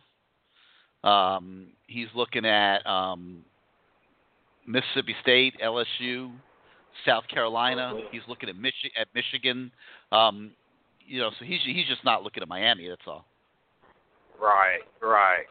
Okay. That's all I had. I, I had. I felt compelled to call in since my buddy, uh, good friend Jerome, called in. So we usually talk every week. Mhm. All right, cool. Well, thanks for Uh, being part of the show. Uh, Oh yeah. call again. Oh yeah, I am. Oh yeah. One other thing, I am desperate to get some Notre Dame tickets. You are, huh? Yes, well, they were sir. Because I'm planning. I'm planning on going to the game. As a matter of fact. I couldn't believe my eyes, but there was a public sale a few weeks back. I don't know if there's any still available, but uh I- yeah, I can't believe they don't sell out Notre Dame Stadium. I mean, that that that was amazing to me, but uh you can check online over there, go to the Notre Dame website and see if they're still selling tickets. Yeah. But that would might, Yeah. might, might be your get in there. Yeah, I saw. Yeah, I saw some for like two hundred some dollars a ticket. Yeah. And and by the They- way, They were yeah, selling for 150 the last I saw. Okay. Oh yeah, I did see uh, the Appalachian State game. It's eleven o'clock ESPN two. 11 o'clock your time, 12 o'clock Eastern. Yep. Right, right. Uh huh. Okay. All right. All right. Appreciate you. Just leave me on hold. You got it. You got it. Thanks for being part of the show. All right, I got an open board here. So if you'd like to participate tonight, um, please hit the number one on your keypad. The number is 646 595 2048. 646 595 2048. And like I said, hit the number one on your keypad, and we'll bring you on the show. In the meantime, I sat down today with a guy that I think is going to be a real key performer for this Hurricane football team this fall, and that is a young man by the name of Braxton Berrios. And uh, I think you'll enjoy listening to this little uh, three-minute inter- interview that I had with Braxton today. So let me go ahead and play it right now. Team Sport TV. We're here with uh, Braxton Berrios. 11 days before opening day, and uh, wow. you guys must be getting uh, wired up, huh? Oh, we can't wait. It's, well, it's finally here after all this time. It's here. We're excited. So how's this team coming together? Strong. Yeah. Really. I mean, today was hot. Today was long. Today was hard, and uh, I mean, it, it was great because towards the end, everybody just started pushing each other. Um, you know, everybody kept each other up, and uh, you know, it's really um, it's really visible that uh, that we're really coming together. It seems like just yesterday, you know, we saw you and Brad coming out of high school together. I, Yeah, I, I right? remember standing with you guys at the Under Armour game Uh-huh. up there talking, and Yeah. like it was just yesterday. And It was, uh, wow. man, now you guys are going into year three, and uh, talk a little bit about how far you've seen Brad come from that day to today. It's, uh, I mean, it's really hard to put into words. Um, Brad, myself, and re- really everybody that came in with us. I mean, just just the the, the body shape, body style, both of ours has changed tremendously. Um, the maturity, um, really understanding college football. I think that is. Uh, I think sometimes people take the longness with that. You know, just getting, just understanding everything about it. And uh, I mean, really, that transition with him that I've seen, the maturity, that transition to knowing everything about college football is very, very relevant, very visible to me. And and this passing game now is kind of gone through a little transformation here with Coach Richt. Mm-hmm. Um, how's that working out? What are the differences? It's great. Honestly, it's great right now. Um, we're, we're running great routes. We like the routes we're running. QB seem to have great timing with us right now, so it's uh, it, it's really been good. And and yourself um, came out of high school, had a little bit of a knee problem, Mhm, yeah. and kind of beat up here the first couple years. And Yeah. You've never really been 100% physically, No, not really. but now you are. Now I am. And uh, I'm excited. Yeah, It's uh, it, it's time. You know, it's uh, it's been frustrating over the past two years. You know, not not being 100%, not being where I wanted to be. But uh, now I am, and you know, by the grace of God, hopefully I can stay that way and uh, really show. So you got your speed back. You're you're running good routes. Great. Your buddies with the quarterback, so you get lots of footballs. Yeah, that's uh, Um, imagine, imagine the ladies are treating you pretty well. So you got life On uh, camera. you- On camera? Wow. All right. So you got life. Uh, you got life in, in in a pretty good place Uh, right now. I'm, I'm blessed. Uh, that's the easiest way to put it. So, um, coaching transition. It's been nine months now. Uh, Has everybody fully adjusted? Oh, everybody. I mean, we, we, we got fully adjusted. I'd say in spring. Um, it's it's been incredible. I love everything about it. Yeah. So, um, just a total upbeat feeling going into the season. It is. I mean, it, it, it's exciting. We're, we're ready. We're ready to start playing. We're ready to start winning. Um, you know, it's, it, it, it should be a completely new year. All right, Braxton. Thank you. Appreciate So that was Braxton Berrios, and uh, it leads me into the next question that was posted on the message boards at canesport.com asking who are the true leaders going to be on this 2016 team besides Brad Kaaya? And, um, you know, I- think that Braxton Berrios is going to be one of them. I really do. I think he's going to make a lot of plays. I think he, I mean, you hear how charismatic he is and, you know, just the nicest kid in the world. But uh, once the game starts, he's competitive as hell. Uh, you saw what a great spring game he had. Uh, he does run great routes. He's very shifty. He's got his speed back to 4 4. And um, I think that with his chemistry with Brad, that he's going to have a heck of a year if he stays healthy. And so he would be a guy that I certainly point to as an emerging leader on this team. Um, you know, beyond that, uh, you know, defensively leadership is is a little bit of an issue, I think, because you don't really have that guy. You know, you don't have you, you know Brad Kaaya. He can lead because he's that guy on the offense. You don't really have that right now um, on the defense. Uh, I, I think that the coaches would like to see Rayshawn Jenkins emerge as that kind of guy. I think Jamal Carter is another one. You know, he's got a little bit of a dog in him eh, that you know he he he could emerge as that as that type of leader. But it's not really their personality to do so. Same thing with Corn Elder. Um, I would say the same thing. So um, I think finding leaders on defense is going to be a little bit more difficult than you know maybe you you might hope it would be going into the new season. So that'll be something to kind of keep an eye on as the games begin. Who are the leaders going to be on this defense. You, you need leaders. You have tough moments in games where you need somebody who can command that kind of respect and pick his teammates up in, in the crucial moments of a football game. And um, so they're going to need leaders to emerge, and uh, it'll be interesting to see, you know, who that might be uh, as things progress here over the coming weeks. All right, the phone number is 646 595 2048. 646 595 2048. Hit the number one on your keypad if you want to come on the show. I've got an open board right now, so plenty of opportunity here for those of you who would like to come on the show, speak your mind, ask any questions that might be on your mind. And uh, while we wait to see if that will emerge, I will continue on down the list of questions that were posted at canesport.com, which and we sort of segue on that leadership is, issue uh, back to some talk about Manny Diaz and you know, the the poster was commenting how when every time he sees Manny Diaz, it looks like he's about ready to rip somebody's head off at all times. He's a very fiery coach. Uh, he speaks very matter of factly. He doesn't pull punches. He doesn't mince his words. He's very clear on what expectations that he has for his defense and, and for the players that will play for it this year and in the future. And um, he's very he's very demanding of that. And um, the thing that I wonder is that if the defense is in fact lacking leaders, like I think it is, and, and I think they're going to have a hard time finding those player leaders uh, on this team this year because of the reasons that I stated a moment ago. Um, I you know I, I think Manny Diaz is going to have to fill some of that void. Uh, as a coach, and and I think he'll be up to the task. I I, I think he's willing to put himself out there and and and and be that kind of fiery leader uh, for his defense. So. Uh, we'll see how that scenario emerges combined with the previous topic that we talked about of, of leadership. But uh, you might see Manny Diaz sort of emerge a little bit as a leader of his own defense. We'll see how that goes.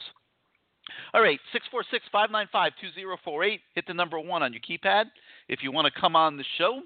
We got a few more guys now who have jumped into the queue. Let's go to the 561. You are live on CaneSport Live. Hey, Gary, this is Bev Vivino. How are you? Doing great. How are you doing tonight? Uh, I'm doing real well, buddy. A couple different questions for you. One, I wonder what's going on with Grace. Is is he hurt or suspended? I just haven't heard much going on about him. Well, there's you know he's he's involved in the car thing, and he is uh, okay. yeah, there, there's you know there's speculation that he may have to miss a game or two here and see see what happens. But uh, okay, gotcha. other than that, I think he's fine. No, okay. The only reason being you mentioned leadership, and I would have to imagine he's somebody just his athleticism and how physical he is that just by example but, that but they're going to follow But that's his not lead. his personality. It, it, the problem is like none of these guys, like none of these guys have like you know, like Ray Lewis, for example, had that type of personality. Dan Morgan Mm-hmm. had that type of personality. You know, th- there's just a difference, and and and and being a leader has to come naturally. It can't be forced or fake. And uh, you know, right now, I don't think they have a lot of guys, even Jermaine Grace, quite honestly, who have had the level of success in their careers to where being that type of leader comes naturally. you, you got to you got to imagine too. They're kind of a product of the environment, right? I mean, you know, just nine months ago, the guys were basically being told not to be emotional, don't show your emotions, try to save your energy, be reserved. So playing, you know, with aggression and getting after it, they were almost coached against that to a degree. So it's almost kind of been ingrained in them in the last couple of years.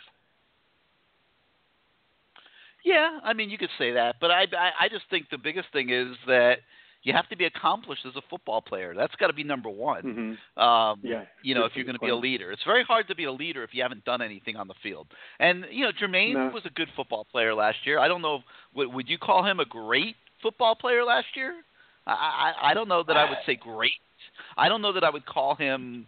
You know, he, I mean, he's he wasn't named to the preseason All ACC team or anything like that. I mean, Mm-hmm. you, see what I'm getting at? Like, No, yeah, I'm with you. I think it's just the respect you hear the players talk about him, you know. So you know when the players are talking Well, about him, they, they see something.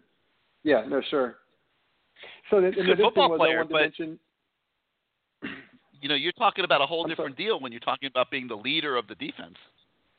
No, no, don't, disagree. Kind of jumping over to offense, I appreciated the article you put out on Malcolm Lewis. I, I think back in the day, Malcolm was a great football player. I mean, he didn't necessarily have a lot of wiggle, but man, he was, you know, he was a great route runner. He had great hands, and he was strong. I mean, back when Duke used to break his runs, Duke used to always mention when he saw Malcolm on that side, he knew Malcolm was going to be a great blocker. So I'm glad to hear that he's kind of been a pleasant surprise to the new coaching staff, where they just kind of are almost scratching the head, like, hey, who is this kid? You know, he's he's really Yeah, kind of and- you know showing out a little bit. Happy to hear it. And even though he's not a superstar kind of player, he's somebody I should have mentioned as a, as a leader. I mean, Malcolm Lewis is without question a leader on this football team. The kids respect him. Uh, like you say, Yeah. they know he does the little. He's going to be there and doing the little things all the time. Uh, he's going to run Yeah. the right routes. He he's going to learn every single responsibility of every single receiver position so that if he's needed for his team at any moment in a game that he could Yeah. go out on the field and he could fulfill that responsibility that's a leader uh, and and and yeah, Yeah. Mal- I mean Mal- Malcolm Lewis uh, and and and I apologize for not including him initially uh, without question should be somebody on that list Nope, agreed. I'm glad to hear it. Cool. Very nice. Gary, appreciate it. Great work. I think the reason you've been putting in so much work, there's more positive things to talk about. You don't have to, you know, tweak your articles or you're not hurting anybody's feelings. Now you get to just kind of call it for what it is Yeah. and what you see. So keep up the good work. it's a, it, appreciate it, it, it, it's a festival of happiness, man. It's like you know, and, and it just, and it and, and and I mean, it just keeps coming, man. It's like bring it on, more, and more, and more. It's coming. It's, it's like, um, you know, like today, like this guy from LSU, the, the offensive yeah, lineman who yeah, who, who might who might fall in Miami's lap if, if they if they can convince them not to go to Penn State. I mean, that's a that's a great example. I mean, you know, No, if you could you know, if you, if you could pick up George Brown at at this stage of the game and and add him to what you've already got in the recruiting class, I mean, to me that that would be a huge thing. And uh, so no, I you agree know, with you. It, it, it's all positive. You know what the, you you know, know what the irony is? You know, you know, yeah, you know what the irony is? I mean, something that we used to look at it as a deterrent when the stadium was empty and everyone was avoiding the heat or had just other things to do in South Florida. Now all of a sudden the stadium, I think it was a pivotal moment when when Mark Richt kind of corrected that guy on ESPN where he kind of said, "Well, we'll stop right there. Don't don't say that you know we have to play X amount of distance from the stadium." He's like, "We get to play in Dolphin Stadium." So I, I was kind of glad to see him dig his heels in, being like, "You're missing the mark." Like what this facility is going to be is like nothing else in college football. So now something that was maybe a deterrent for atmosphere now all of a sudden could be the reason people want to go there. You know, like they did back in the day. You know, just like watching the you know the Cowboy games or something like that when we were kids. Where we kind of had that sunlight coming through the stadium with all the shade. It could be something that really resonates with recruits. Yeah, I mean, look, the University of Miami's not going to have an on-campus football stadium. They're, they're just not. I mean, Right. there's nowhere to put it.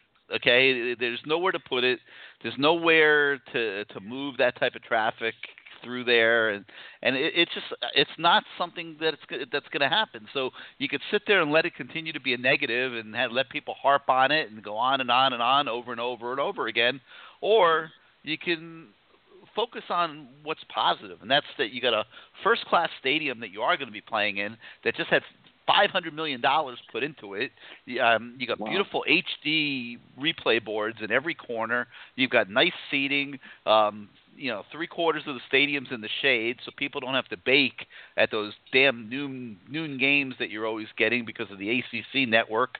Um, if you're not one of the top two teams in the league, you're gonna get some 12 o'clock games, and um, you know, i i- it's the the fans are responding by buying tickets. They have 9,000 new season ticket holders this year. Looks like they're going to sell huge. about 40,000 40,000 season tickets. Um, and then when you add Wow. students to it and and opponents and things like and, and and things like that, yeah, I mean it's it's it's it's all all very positive and uh so we'll see how it looks this year. Have Hopefully you there won't have be all you those have you been inside the stadium, or you just kind of driven by I and have. taken some pictures? No, I have. I, I I have been in there, and uh, it's every bit as impressive as it looks in the pictures. Wow, cool, awesome. Appreciate the time, Gary. Thank you. Anytime. Thank you for being part of the show. All right, let's go out now to the the two five six. You are now live on King Sport Live. Hello, Gary, my friend. It's the Caniac. Hey, what's up, man? Not much. Had to grace your first show this year. But Thank let's get on to that stadium. For starters, why would we want to own campus stadium now? We're going to be playing in the state of the art, so let's just go from there. Now the dogs. Um, Hey, do me a favor. You got something playing in the back? yeah, it's you. but let me turn yeah, it down. yeah, yeah, but, but you got to yeah, turn that down. Uh, it's on like a it's on a few I've seconds delay. listened what y'all what y'all write on CaneSport and the other ones, and then I go and listen to them on YouTube, and I've not heard one dog voice, nothing like an owl blade, nothing like we used to have that was so confident. They told us what they were going to do. No, you don't have that right now. No, we don't. And I'm thinking that Coach Cool, Diaz, and even Rumph will go get them. It might take us one year. We're going to have to do with what we got. Al Gold and them went after a different product than what we were used to having. And even AQM, I was one of his biggest supporters. I thought he was going to be that dog. He, you know, let's see. Uh, he got He's, this year to yeah, prove it. he, he, he's been He's a. Mr. Nice Guy Yeah. too, if you want to get right down to it. He, I think he, he has a lot to this year, man. He better bring it on on the football field because let me tell you something. Uh, I mean, that one's been a big disappointment. I mean, he came out of high school. and Everybody Oh. thought he was going to be a really good defensive end in college, and it's just been one one screw up after the other. And uh, you know, I think he's our got boys are going to be Norton and McIntosh. Them will be our voices. Then we'll see if our freshman linebackers um, have what everybody's talking about, and if they do, then good for us. Um, in the deep in in the backfield, defensive backfield, I don't know. I mean, Rayshawn Jenkins, I think Jamal Carter's a dog. But on the outside, Corn Elder, he's another Mr. Nice Guy. I want to see them folks get back out there and start putting paint on the helmet. You know what I mean? And, And- you know the the, fresh, the freshman linebackers, they're all going to be very good players, but you know I think you got to remember as you go into this year that they're freshmen, and you know you have to temper your expectations a little bit with those guys. Yeah, but at least you got to have the confidence, Gary. Them boys that came into Miami from when we were growed up, freshmen, it didn't matter. That you know, they went out there and told you what they was going to do. I have yet heard one person on that team go out there and tell me what they was going to do. And now Marquise, that, that's who I'm looking forward to this year. I think that that boy might be a bruiser, and that's what this offense may need. For him, get behind him, let him run it, and let's go, and let's see what this running game's all about. You know, He's going to make a massive impact on this team. he I mean, got he, to. he just he he does I mean- dirty work, physical. I mean, he he'll lay guys out. and I am, and that's what we got to have. Once he comes out there against FAMU and puts a couple of them out, then that might make somebody, you know, get up there and stop all that yes or no sir stuff. You know, I want to hear we're fixing to run over y'all the next game. You know, that's the kind of stuff that I'm ready to hear again. That's what made us, and that's what will make us again. Yeah, I mean, all that. I mean, you know, being Mr. Nice Guy stuff, that's great. I guess for this new PC culture, but not for this Cane. You know, Gary, I bring it. I bring it for real, and I'm ready to see the Canes bring it again. But anyway, You wanna go out- I did want to grace your show Wayne. tonight. And can I say hello to one person? Go ahead. Yeah, you know who it is. Swagger, 69, October the 8th. it's coming. and I right, want to appreciate you getting me on, Gary. Y'all have a good one. All right, Caniac, thanks for being part of the show. All right, thank you. Always love when that guy calls. He's a trip. Um, all right, we got about 25 minutes of show here. 646 595 2048. 646 595 2048 is the number. You hit the number one on your keypad if you want to come on the show. And um, let's go out now to wait. Things are jumping around here. Let me see if uh, no, we've gotten him on. We've got him. All right, we've got. Uh, let's see. Here we go. Let's go out to the eight six three. You're live on CaneSport Live. How y'all doing? Doing great. Who's this? It's Christian from Lakeland, Florida. What's up, Christian? Welcome to the show. Yeah, yeah. I was uh first time listening. and I'm I'm loving it. Big Cane fan, and uh, just got a couple questions. Uh, first question, back on recruiting. Uh, Todd Brady, man, do you think he's gonna be the next uh, JJ, uh, DeeJay Dallas? Like, gonna get behind him and help pull these guys in? Who who'd you say? Uh, uh, Todd Brady, Brady, I think it is that cornerback that uh was at Oklahoma. Look, you're, you're, all right. You're, you're, I'm not going. I'm not going uh, delirious here. I got a lot of stuff that goes through my brain. But you're talking about Trajan Bandy. Um, yeah, I can't say his name. My bad. yeah, it's uh, it's it's Trajan Bandy. Um, you know, yeah, he he's got that kind of personality. He's not really trying to do it the way DeeJay Dallas is, you know, but uh he was a nice pickup. That kid's a is a hard nosed player. He's small now.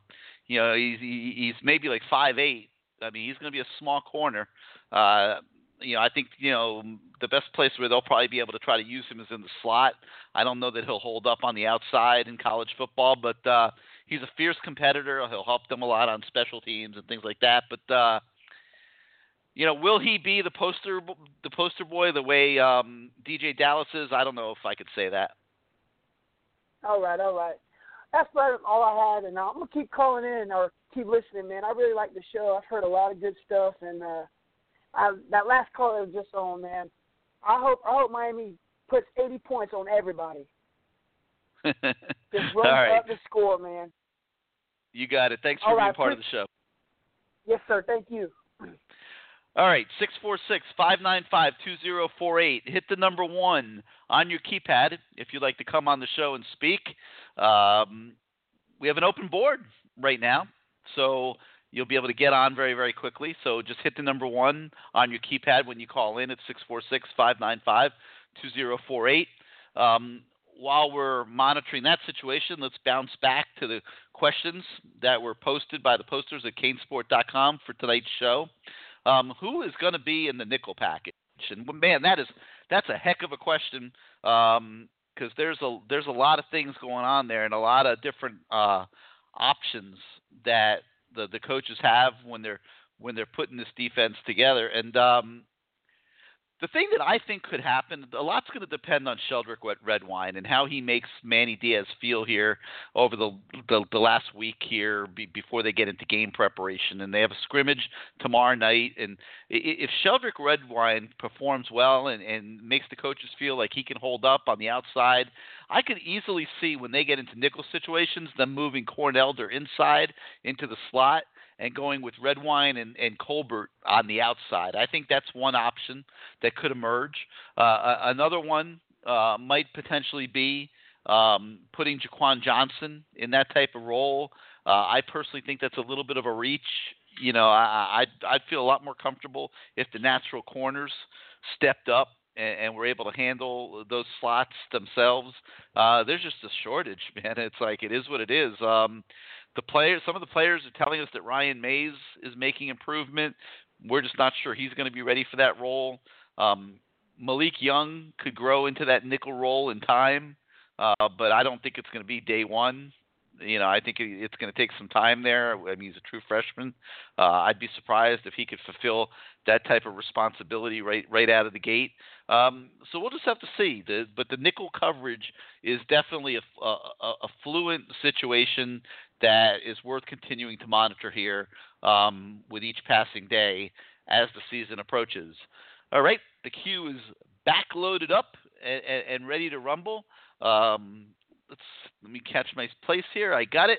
So let's go now to the 601 where you are live on CaneSport Live. Hello. That's you. Hey, how you doing, Jez? Doing great. Who's this? This is Greg from the 601. What's up, I man? What you got for us uh, tonight? I wanted to know how different does the team act now that they have Mark Richt rather than Al Golden? Is it a different feel? too soon to tell.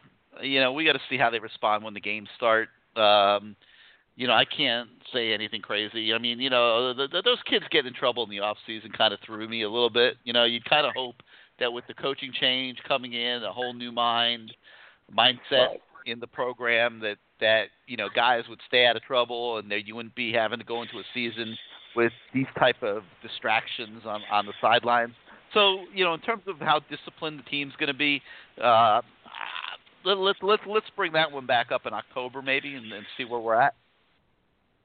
Okay. Um, are those uh, freshman linebackers are they really that good? Uh, I mean, we didn't have anyone um, sophomore, juniors, or seniors better than those guys. You said the first team offensive and defensive lines. Is that what you said? No, no, those freshman linebackers are they really that good? Oh, we didn't have anyone oh, freshman linebacker. Oh, um, sorry. Uh, ready to step yeah, in yeah, other than those yeah. guys. Yeah, they are. They are. They are really that good. And and you know the fact that you don't have veterans other than Jermaine Grace uh, on this team uh, is obviously helping them. But um, th- those kids, you know, Quarterman, Pink- Pinckney, and McCloud are going to be the modern day version, in my opinion, of of the Bermuda Triangle the old days. I, I think those three are going to be together throughout their careers, and they're going to give Miami a great nucleus at that linebacker position. I mean, let's face it, they're going to play as true freshmen this year. They're going to have their ups and downs. It's not going to be perfect. There's going to be times where where everyone out here is grimacing, "Oh, you know, did that really just happen?" Um, but you're building something there, and, and and those kids are all good football players, and they give you something to build. Right. I have one more question. Um, what about uh, Alabama? Seems like Alabama just comes in there and gets all the the top tier players that they want. What is? I mean, do you see that changing in the future? Do I do I see what in the future? Uh, what is it about Alabama? It seems like well, Nick Saban well, just yeah, comes in there and get all the top tier players he wants. Like he's handpicking Yeah. them and they're coming. Do you see that changing in the future? Oh, do I see that changing in the future? Um, well, everything's cyclical. I mean, I don't see it changing as long as Nick Saban's there. Uh, that guy just he runs the prototypical football pro- program. I mean, uh, the the way uh, that at, that Alabama program is run, if if you were going to make a textbook in how to run a college football program, you would model it after what they're doing at Alabama in every segment of their program. Uh, it, it's it's just very very well run. It's very well conceived. It's very well staffed, and they do a sensational job. And that's why they're number one every year, and why they're competing for the national title every every year. And um, as long as Nick Saban is there, I don't see that changing. Was nice talking Gary. I just wanted to get in and ask a few questions. No problem, man. Thanks for doing so. We'll talk to you again uh, maybe next week. Let's go to the 904. You're live on CaneSport Live. Hey, what's going on, Gary? Doing good, doing good. Who's this? This is Mike. Patch Patch twenty two on the board. How you doing tonight? Hey, I'm pretty good. Just been listening in. Excited about the upcoming season. I got my season tickets for two eighteen all year. So yeah, I'm looking forward to that. Um, one question I haven't really heard touched on too much. I don't even know if you can tell yet. Is uh, does it look like they're gonna be like less? Uh, I'm trying to figure out how to how to say this. Less penalties this year. Like, or do you see any signs so far? Like, you know what I mean? Because we got freaking. At least I know last year we was like probably one of the worst penalized teams in the whole Uh, I mean, country. we we don't know. We don't know what'll happen. We know that that's the idea. I mean, I I could I could safely tell you that that's what they're intending to have happen. Why But- why was we so bad at getting penalties though? You know what I'm saying? This Is, is not a is there anything you team. can put your finger on? You know what I'm saying? Like they Yeah, just an undisciplined team that what? Yeah, it was, it was an undisciplined team that just they didn't have their heads in the games. They they I don't think they really had a feeling that they were playing, you know, for anything, especially after Clemson embarrassed the living daylights out of them. And um, you know, I don't know. I, I don't think they were all in, man. It's like they I you never felt like they were all in, and um, you know, Yeah. guys they were probably see what you seen when you like when you were talking about you interviewed Al Golden. They probably seen that way before anything. You know what I mean? They they're young, but I know they're not stupid though.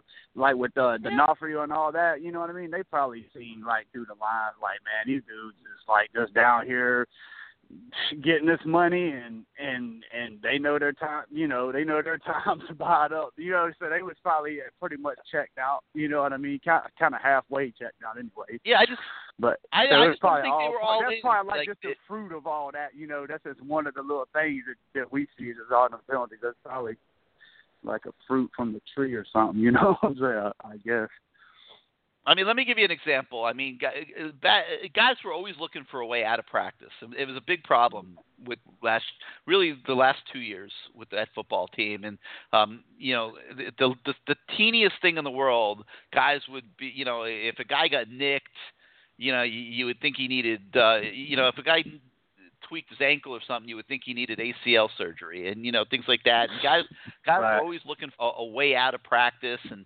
and and being you know b- being on the injury list and not having to practice that day and things like that.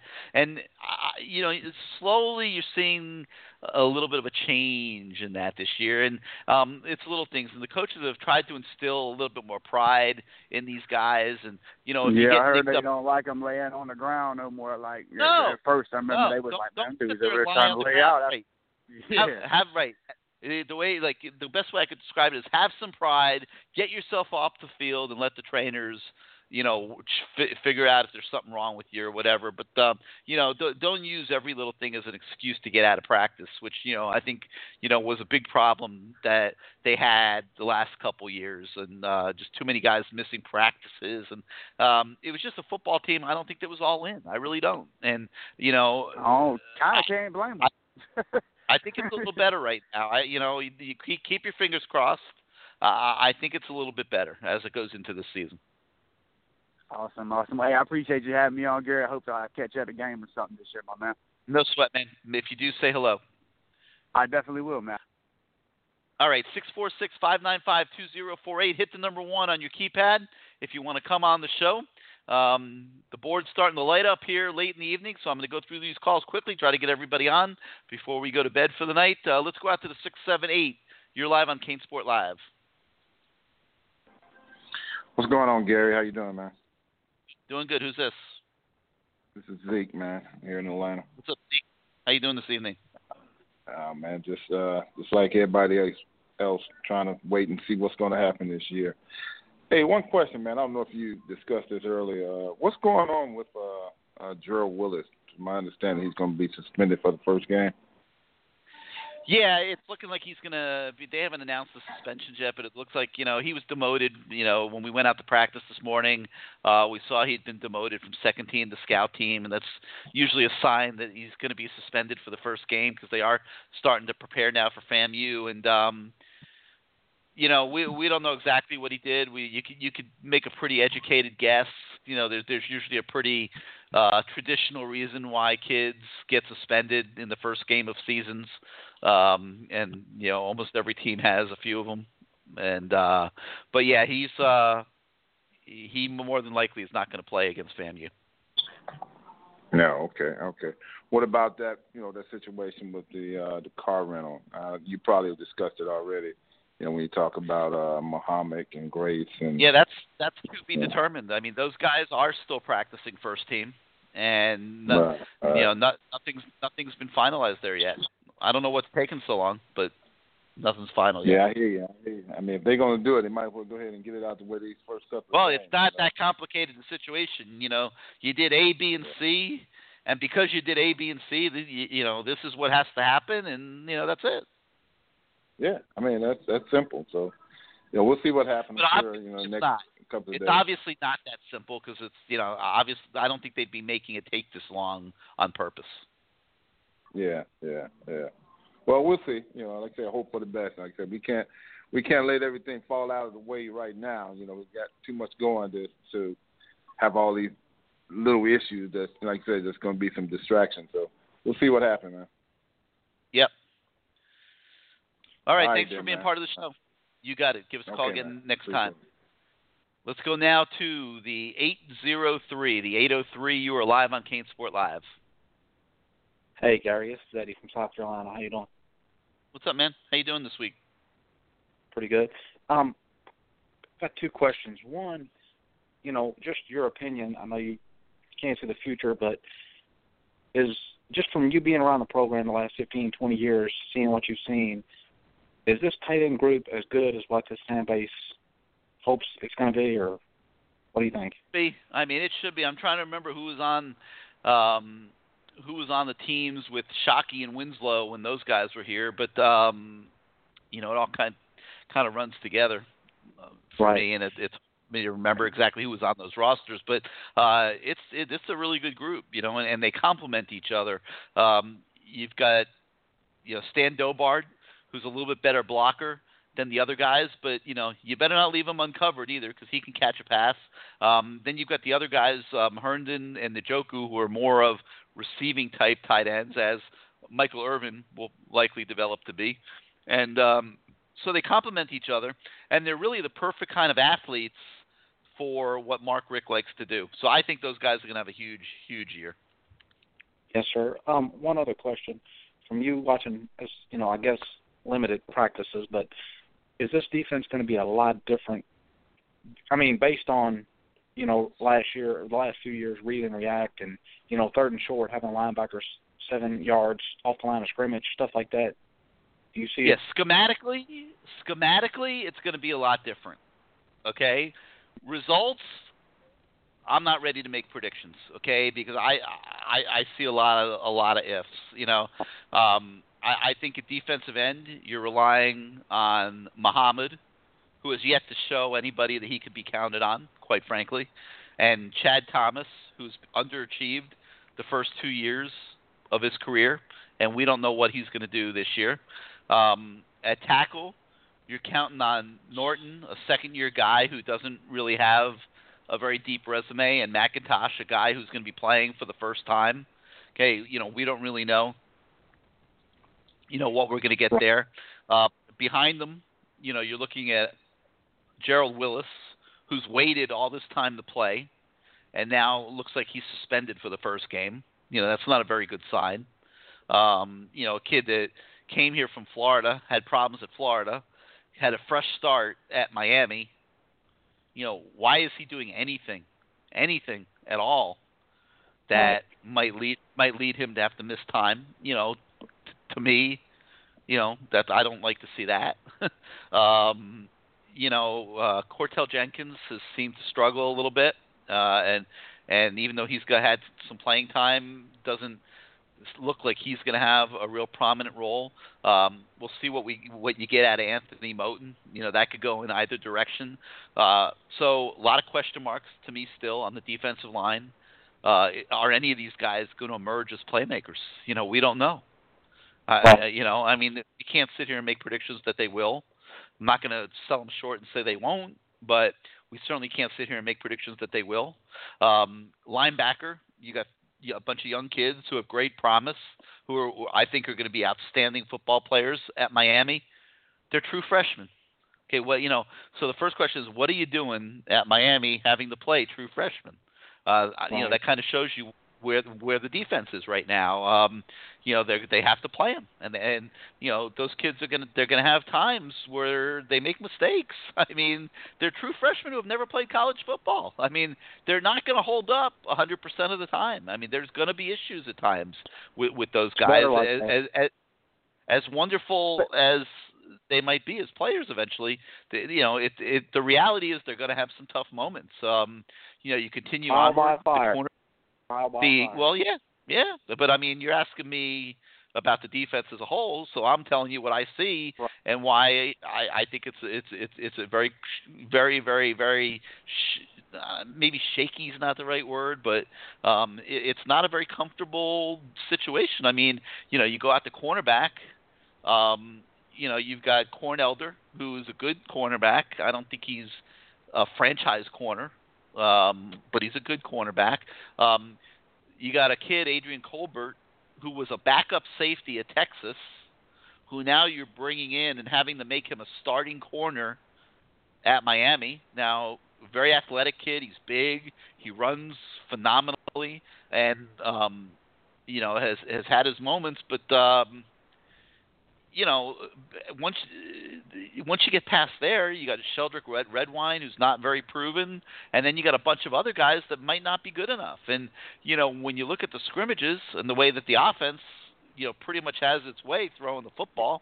I mean, Brad Kaaya hardly ever has an incompletion out there um, against the number two defense.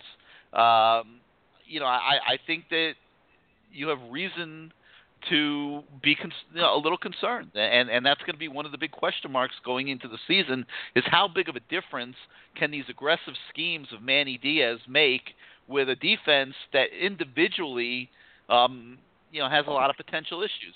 So you know, we'll see how it goes. One one last question I thought of. I know it's going to be running back, you know, by committee. He's already said that, but if you had to just plug one running back in and ride with him for the season, from what you've seen so far, who would it be? I, I think you'd have to say Mark Walton, just because he does everything. You know, he does everything you know pretty well.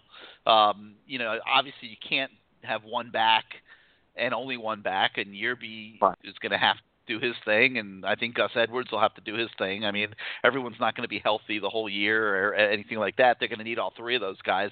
But if you made me pick one, it would probably be Mark Walton. Yes, sir. Okay, well, thank you so much. Leave me on hold, okay, Gary? Not a problem. All right, we're going to try to sneak a couple quick calls here in before we go for the evening. Um, let's try to keep our points tight. Let's go to the uh, 786 now, where you're live on CaneSport Live. Hey, Gary, what's up? Doing good. Who's this?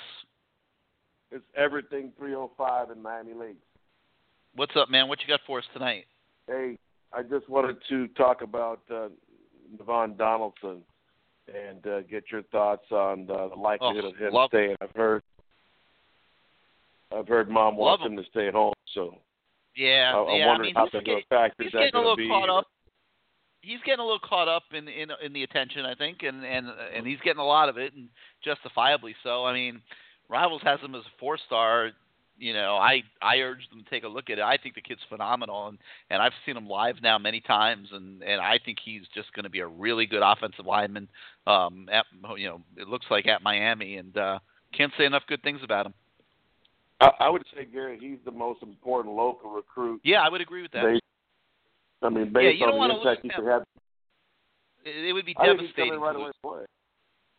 Well, he will. Yeah, and you don't want to lose. I mean, that's that's your greatest position of need, and he he to me is a is way ahead of the game as a player at the stage of his career. And uh, you're absolutely right. It would be devastating to lose him. The last thing I wanted to talk about briefly before you let me go here, um, I, I know we've got a couple of commits already that can play corner, but you mentioned earlier that we we need to have true corners, and what I'm seeing is some two athletes that can play corner. But I'm wondering if how critical it is to get a true corner, especially a local kid at this stage, um, just to solidify our depth. Because honestly, even though we've For heard some year? decent reports, about, yeah, for, for the 2017 class. Oh, in the class. Uh, yeah, but- no, there's there's there's still time there, and there's still plenty of DBs that they're looking at. Uh, any chances on Brainy flipping? Is that a kid Um, that you see? Right now, I would say no. Okay. You there? Well, Yeah, yeah. Right yeah, now, I'm- I'm right just- now, right now, I would say no. I'm not sure they're trying Well- to get him to flip. They, they've got other guys they're working on, and you know, Who would th- you- th- there's there, there's some fu- there's funny business going on at that school. So you know, I don't know. Well, I don't Rock I- I- there. Yeah, I think that I ship sailed. I don't. uh, I don't even think they're Okay, recruiting him. Who is the number besides the kid from Southridge, which I think he's going to UF pretty much. I think that's a done deal. It's been pretty much what I've heard the last two or three weeks. Who else do you feel down here in the Tri County area that's a must get right now at the corner position that's still available or has committed? Um, uh, you know, I think Amari, maybe Amari Carter up at Palm Beach Gardens. You know, I mean, it, it would be one I would that that would come to my mind. Is he one that can play corner in your opinion, though? Yeah, I think so. You know, he he he would be he would he would probably be the the one to come to if you know if if you limit me to a local kid, I would say him. Um, and, and last but not least, I know they they talked about uh, Mike Rumph trying to work the kid from California, who's a five star kid. I think he's from Calabasas, I think, or some somewhere in that near that vicinity. But one of the Yep. chances with that we get uh, a, a big time corner uh, from around the, uh, the California area, the Texas area? Probably not real good right now. Yeah. You know, I mean, you take your shots, and you're right. That is one kid that they're. You know, somebody asked about it earlier in the show. He didn't come to my mind right away, but yeah, that is one kid they're talking to. But I mean, it's a, it's the longest of long shots. I mean, you, you talk about five star kids. They can, they can go anywhere they want. You know, I mean, those those kids being recruited by everybody in the country, and Miami has to re-solidify itself as a football program first. Well, and, and I'm wondering the the couple of five stars that we do have on our roster, in particular Chad. Just wondering if the light's ever going to go on, man. I, I just Well, I'm not. that's what I just talked about a minute ago. We'll see. You know, we'll we'll see. I hope so. All right, have a good one. Thanks a lot. Yeah, let me let a few other people come on. Give us a call again next week. All right, let's go now to the uh, five four zero. You're on CaneSport Live. Hey Gary, how you doing? Doing good. Who's this? Uh, Jay Collette. Hey, what's up, man? How you doing this evening? I'm doing pretty good. Uh, I just got on here about 45 minutes ago. I don't know if you've talked about the offense yet, but I was just curious if you know what um, what our offense is going to look like. And I, I know that Richt, when he was at Florida State, he uh, did different things with Charlie Ward and um, Chris Weinke. And it, it- yeah, he I think more, I think you're going to see a lot of that with Brad Kaaya. I think Mark has developed a, a, a really big uh, trust with Brad, and I think he believes in his ability to get them in and out of plays and, and make the proper calls at the line of scrimmage and, and things like that. I think you'll see up tempo at times and um, a lot of trust being put in Brad Kaaya. So do you think it's going to be up tempo all the time and no huddle, or just sometimes? Not or? all. I don't think it'll be all the time. I mean, you know, I mean, I think there'll be times when they maybe don't go up tempo, but I think there'll be times when they do. and he'll be more But, you know, under we'll, the we'll see. You know, I mean, we'll see. You know, if they if they go up tempo and it works, he might go up tempo almost all the time. You don't know. I don't think he knows right now. He, I, I bet you he couldn't answer that question right now. I mean, I I bet you he has an idea in his mind what he wants to do, but he's never worked with these kids. Yeah. He doesn't know what he's gonna. He doesn't know what he's gonna get when the lights go on. So do you think you'll see Kai under center more, or, or shotgun? Or? Yeah. Yep. Under center more play action passes. Yep. No doubt. And more of a power running game. At times, they have the personnel to go to that whenever they want. This this fullback's a game changer. Marquez Williams changes the whole dynamic, and, and I think his presence on this team is going to inspire Mark Richt to go to that power I formation a lot more. Do you think our offensive line is better at run blocking or pass protection? If you had to pick which one they're better at. Don't know yet. Yeah. Let's, you know, we don't know. Okay. All right. Well, I appreciate All right, I'll let somebody else get on here. Thanks for doing the show. Give us give, yep, give us a call next week. All right, let's go back to the nine five four. You're live on CaneSport Live. Hey Gary, how you doing? Great. Who's this? Connor Diaz. What's up, man? Uh, I just want to call. Hey, um, so there's a lot of unknowns. We can agree, right? A lot of unknowns. yeah. But what I think we can agree that we do know is your site sucks. You look like Gru, and there's pussies all over your. All right, what a jerk. let's go. Let's go to seven seven two. You're live on Kane Sport Live. Gary, what's happening, man? It's the Dirty Bird. Hey, what's up, Dirty Bird? How you doing this evening? Doing great, man. Doing great. Hey, just had a couple players I wanted to uh, bring up with you, man. Uh, first, Trent Harris, man. Any, any idea? I mean, I know he wants to kind of. And I mean, you know, Dirty, you know, Dirty you're breaking up. Say falling again. into, you know, oops, sorry. I want to know about Trent Harris and kind of how you see him falling into the uh, into the defense this year, man. You know, everybody always wants to replace that kid, and you know, he, he, he's not. He, he's not a physical werewolf or anything like that. But it's funny. This is the second coaching staff now that has that has kind of fallen in love with the kid because he knows his assignments and he always does what he's supposed to do. And and and coaches Yep. love that, you know. And and and because of that, he's gonna he'll get his share of playing time. Yeah, I just see him as you know a high motor guy. That's the guy you get an obvious passing down. You know, just just go and attack the quarterback, man. So um, yeah, the other guy is really, you know, uh, you know, Marquez Williams, and I mean, obviously, you know, the guy's been off the charts physically, and he's been kind of fun to watch in practice. I mean, any word on how he's picking up the X's and O's? Is he falling into place, or? Oh, absolutely. Yeah, you know, you got to remember he doesn't have to learn the whole offense. You know, right. he he just has to he just has to learn a a, a a a small block of it. You know, a small segment of it. So yeah, he's picked it up. He's doing great. Everyone loves him. He he brings a physicality to the offense that they wouldn't have otherwise, and and and I think he's a game changer. I I, I think he's going to change the way that Mark Richt calls the game a lot of times this year. Awesome, man. Yeah, definitely. I uh, was excited to get him, and you know we've kind of plucked him out of nowhere, so uh, that was awesome, man. Great, great find by the staff there. So uh, anyhow, man, those just a couple quick questions for you, man. September third, can't get here fast enough, so uh, go Canes, man. You got it, man. Give us a call again next week. Uh, let's go to the 305 now. You're live on CaneSport Live. Hey, Gary. Hey, Just a up? few questions on the uh, offensive line. Um, I know you guys aren't really available for all the practice, but it looks like uh, Coach Searels has these guys, you know, running full up tempo and stuff like that. And a couple of callers have noticed before that, uh, or have mentioned before that Mark Richt probably wants to run that up tempo offense that he did at uh, Florida State. Do you see that as being a strength for offensive line because you know obviously Uh, guys here- playing here- hurt. Here's why I don't I don't think they're going to be able to run up tempo all the time. I really don't. Um, I don't think they have Yeah. enough depth up front. Um, Um, yeah, we're scared you know, up front. Yeah, I I mean, but I do think you'll see up tempo at times because I think that that plays to the strengths of the of the personnel they have. You know, they can put those tight ends in the game and um get Yeah. people into mismatch get teams in mismatches and and Mm-hmm. you know not not let them get out of them by going up tempo. So I think you'll see it at times. Uh, I don't know that they're going to be able to do it all the time. Uh, you know, I think Coach Searels is doing the best job that he can with the offensive line. Uh, you know, they have shortcomings talent wise, and uh, Mhm. you know, it is what it. Yeah, because it looks like after after Sonny, I know a lot of guys on the board have been commenting.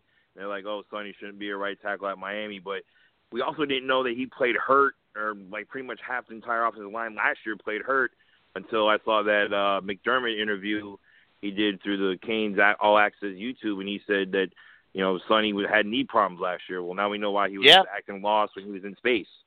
You know, Yeah, he- Linder he coming off shoulder surgery in the spring. Way worse than anybody ever realized. Yeah. Yeah, so all right, well, hopefully this, uh, you know, what they call tempo, maybe this zone scheme that that Richt's bringing in with Cyril is probably going to be more towards, you know, a slimmer, you know, Gus Felder molded offensive line that you know, is all everything he's been saying they dropped weight and they've gained strength. So hopefully we can get this up tempo zone game going more with uh Marquise knocking the heads off of these linebackers and letting our running backs, you know, make the cut and go. So. Oh, looking forward to the season. Great show. Long time poster, first time caller. But uh, thanks for everything, Gary. Well, I'm glad you called in, and, and make sure you do so again in the future. All right, let's go to the 973. You're live on CaneSport Live. Hey Gary, what's going on? Thanks for taking the call. Doing, doing good. Who's this? It's from New Jersey. Hey, what's up, Ross? How are you, man? Hey, hey Gary, a couple things. Um, glad I got in. I got into the show really late, but I got three questions real quick. See if you could just answer them for me. And uh, I got one more thing after that. Hey, with the um the fullback, conflicting stories about what year is he? I want to know exactly how many years he has left. He's got one year to play. He, he's got one year to play. He's he's here because he graduated from Mars Hill and he was able to go somewhere else and play one year. He had one year next eligibility. Yep, yep, yep. Next question, quick. My, a little, little, little different kind of a subject, but it's, a, it's something that came to my head. Usually, when we're when we're playing the game, the light if lightning goes off in the stadium, we gotta take the players off the field. With the new top that we have, if lightning goes off outside with the top, would we we still have to clear the stadium and stop the game? Yeah, I don't think that'll change. I, you know, because it's still a, you know the, the the it's still an open roof. It's not like that canopy's going to block lightning. I think if there's lightning, that you'll still have the same problem. Okay, just I was just um, curious because you know it's not yeah, it's not a dome. It, it, it's not a dome. but it's the middle of it's the middle of the it's the only the only moisture or anything that's going to happen if if if it's covered. How is that it's going to not, affect it's not it's not rain, it's the lightning that that causes those delays. I know. Uh, I'm I pretty know what I'm sure. saying, I'm pretty sure you'll still, you'll still have lightning delays if it, if it plays out like that. Okay, just a thought. And also, two other things. Well, this the, the practice, um, the tackling technique that they're doing in practice, like right at the beginning of the practice, when the, um when the practice has started, um, did you get a chance with your with the ten minutes or fifteen minutes that they give you guys a chance to view it? Do you like it? Do you think it's a good idea? Do you think it'll work? Yeah, I think they're going to be a better tackling team. Absolutely, I, I like it. I, I like what I see. Okay, and then also, it shows you because in, in years past when you have the show, we didn't have idiots that come on and try to like ruin your show. It shows you we're making some noise and we're going to, and people believe that we're going to be changing some things. Because I believe that like a Florida or a Florida State fan that just did what he did, but they're concerned out there, Gary. They're concerned. It doesn't matter. Also, no, no biggie. also, also, um, one more question on everybody else. Come on, just you being because I didn't I didn't get the beginning of the show. I didn't see anything. I'm coming in late, and I was like, I hope I get on. Um, I'll call podcast. more later on. But um, with you just being around this whole team practice, the new guys, the new staff, the people who thought we, we're losing weight, we're looking good. That's not necessarily we're going to play well. But what is your bottom line thoughts? I mean, um, just flat out, what's your overall thoughts about how do you think things is going to turn out? I, yeah, I think I, I think I, I said earlier. I mean, my gut is that the line is at I nine. it. I didn't, I didn't catch the beginning of the show. That's why. Okay. Yeah, I mean, I think the line is at nine. I, I, I think that you know, eight's a disappointment, ten is great achievement. I, I think the line is at nine. Uh, I think, we're going to I think I think I think dreaming any higher than that is a, is a pipe dream right now. When you look at all the holes on this roster. The game that's out of reach. The game that's out of reach is obviously Notre Dame, Florida State, and who's the third team? Well, I, I don't think any game has to be out of reach. I think they have if they don't if they're not beset by injuries, I think they have enough talent on the team to compete in every game. Um, it, do Florida State and Notre Dame have better rosters, top to bottom? No question. Um, but you know, do, do either of those teams have Brad Kaaya? I don't think so. So you know, it, it, just it's it, it's going to depend on how it plays out. Yeah, and, and the reason I brought that up is it, it, I find it very disrespectful. Even though they went to the championship last year for us, you know, we had an inept coaching staff, and I don't want to go back. I know, but I find it very disrespectful that everybody is picking Carolina over us. But this is an opportunity for us to take it as a disrespect, and we have them at home. And this is an opportunity for us to really come out and make a statement from the very first game to when we see Carolina, because the Carolina game is key. That's in our own postal. We have to send a statement immediately in those games. We just got to send No a doubt. statement that we're going to win that. We're going to win that part and do our part to get to the championship game. That's what we have to do. And I made this state. I made this um, point last year or beginning of the year when um before we even got when we first got the coaching staff. Them three games that we're going to play is crucial because we're going to play three so-called easy games. Maybe the third is not so easy, but then we got to stop and change our whole defense approach to play Georgia Tech, and that's going to be very crucial. We're going to have to stop the way to play defense aggressively and and then play the Georgia Tech. You know how we got to defend Georgia Tech. Yeah, and that's- and, I and I and saw I- I, man, Manny Diaz kind of worked on that a little bit in training camp, you know, so that it's not totally new when they get to that week. Okay, They I spent mean, a little just, bit. some- They they they spent a little time on that. those are things that's just flying in my head, and I just I, I bark it out. But uh, also, um, what do you think necessarily is going to happen with the suspension? Because we're hearing all these conflicting pros. No, don't. guys. yet. I I don't. I think it's going to be a game or two, but we don't know for sure yet. All right, Ross. Let me let this one last call get in, and then uh, get in Sure. earlier next week. Keep me on. All right. All right, man. All Thanks for calling in. We'll talk talk to you next week. All right, last call of the night. Let's go to the 404. You're live on CaneSport Live. Hello. You with us? Going once. Going twice. All right. Got to give us a call next week. All right. I want to thank everybody that called in tonight. I think it was you know great great show um, for the first show of the year. Um, everybody kept their call their their their calls nice and tight. We got a lot of people on. We covered a lot of ground, talked about a lot of things.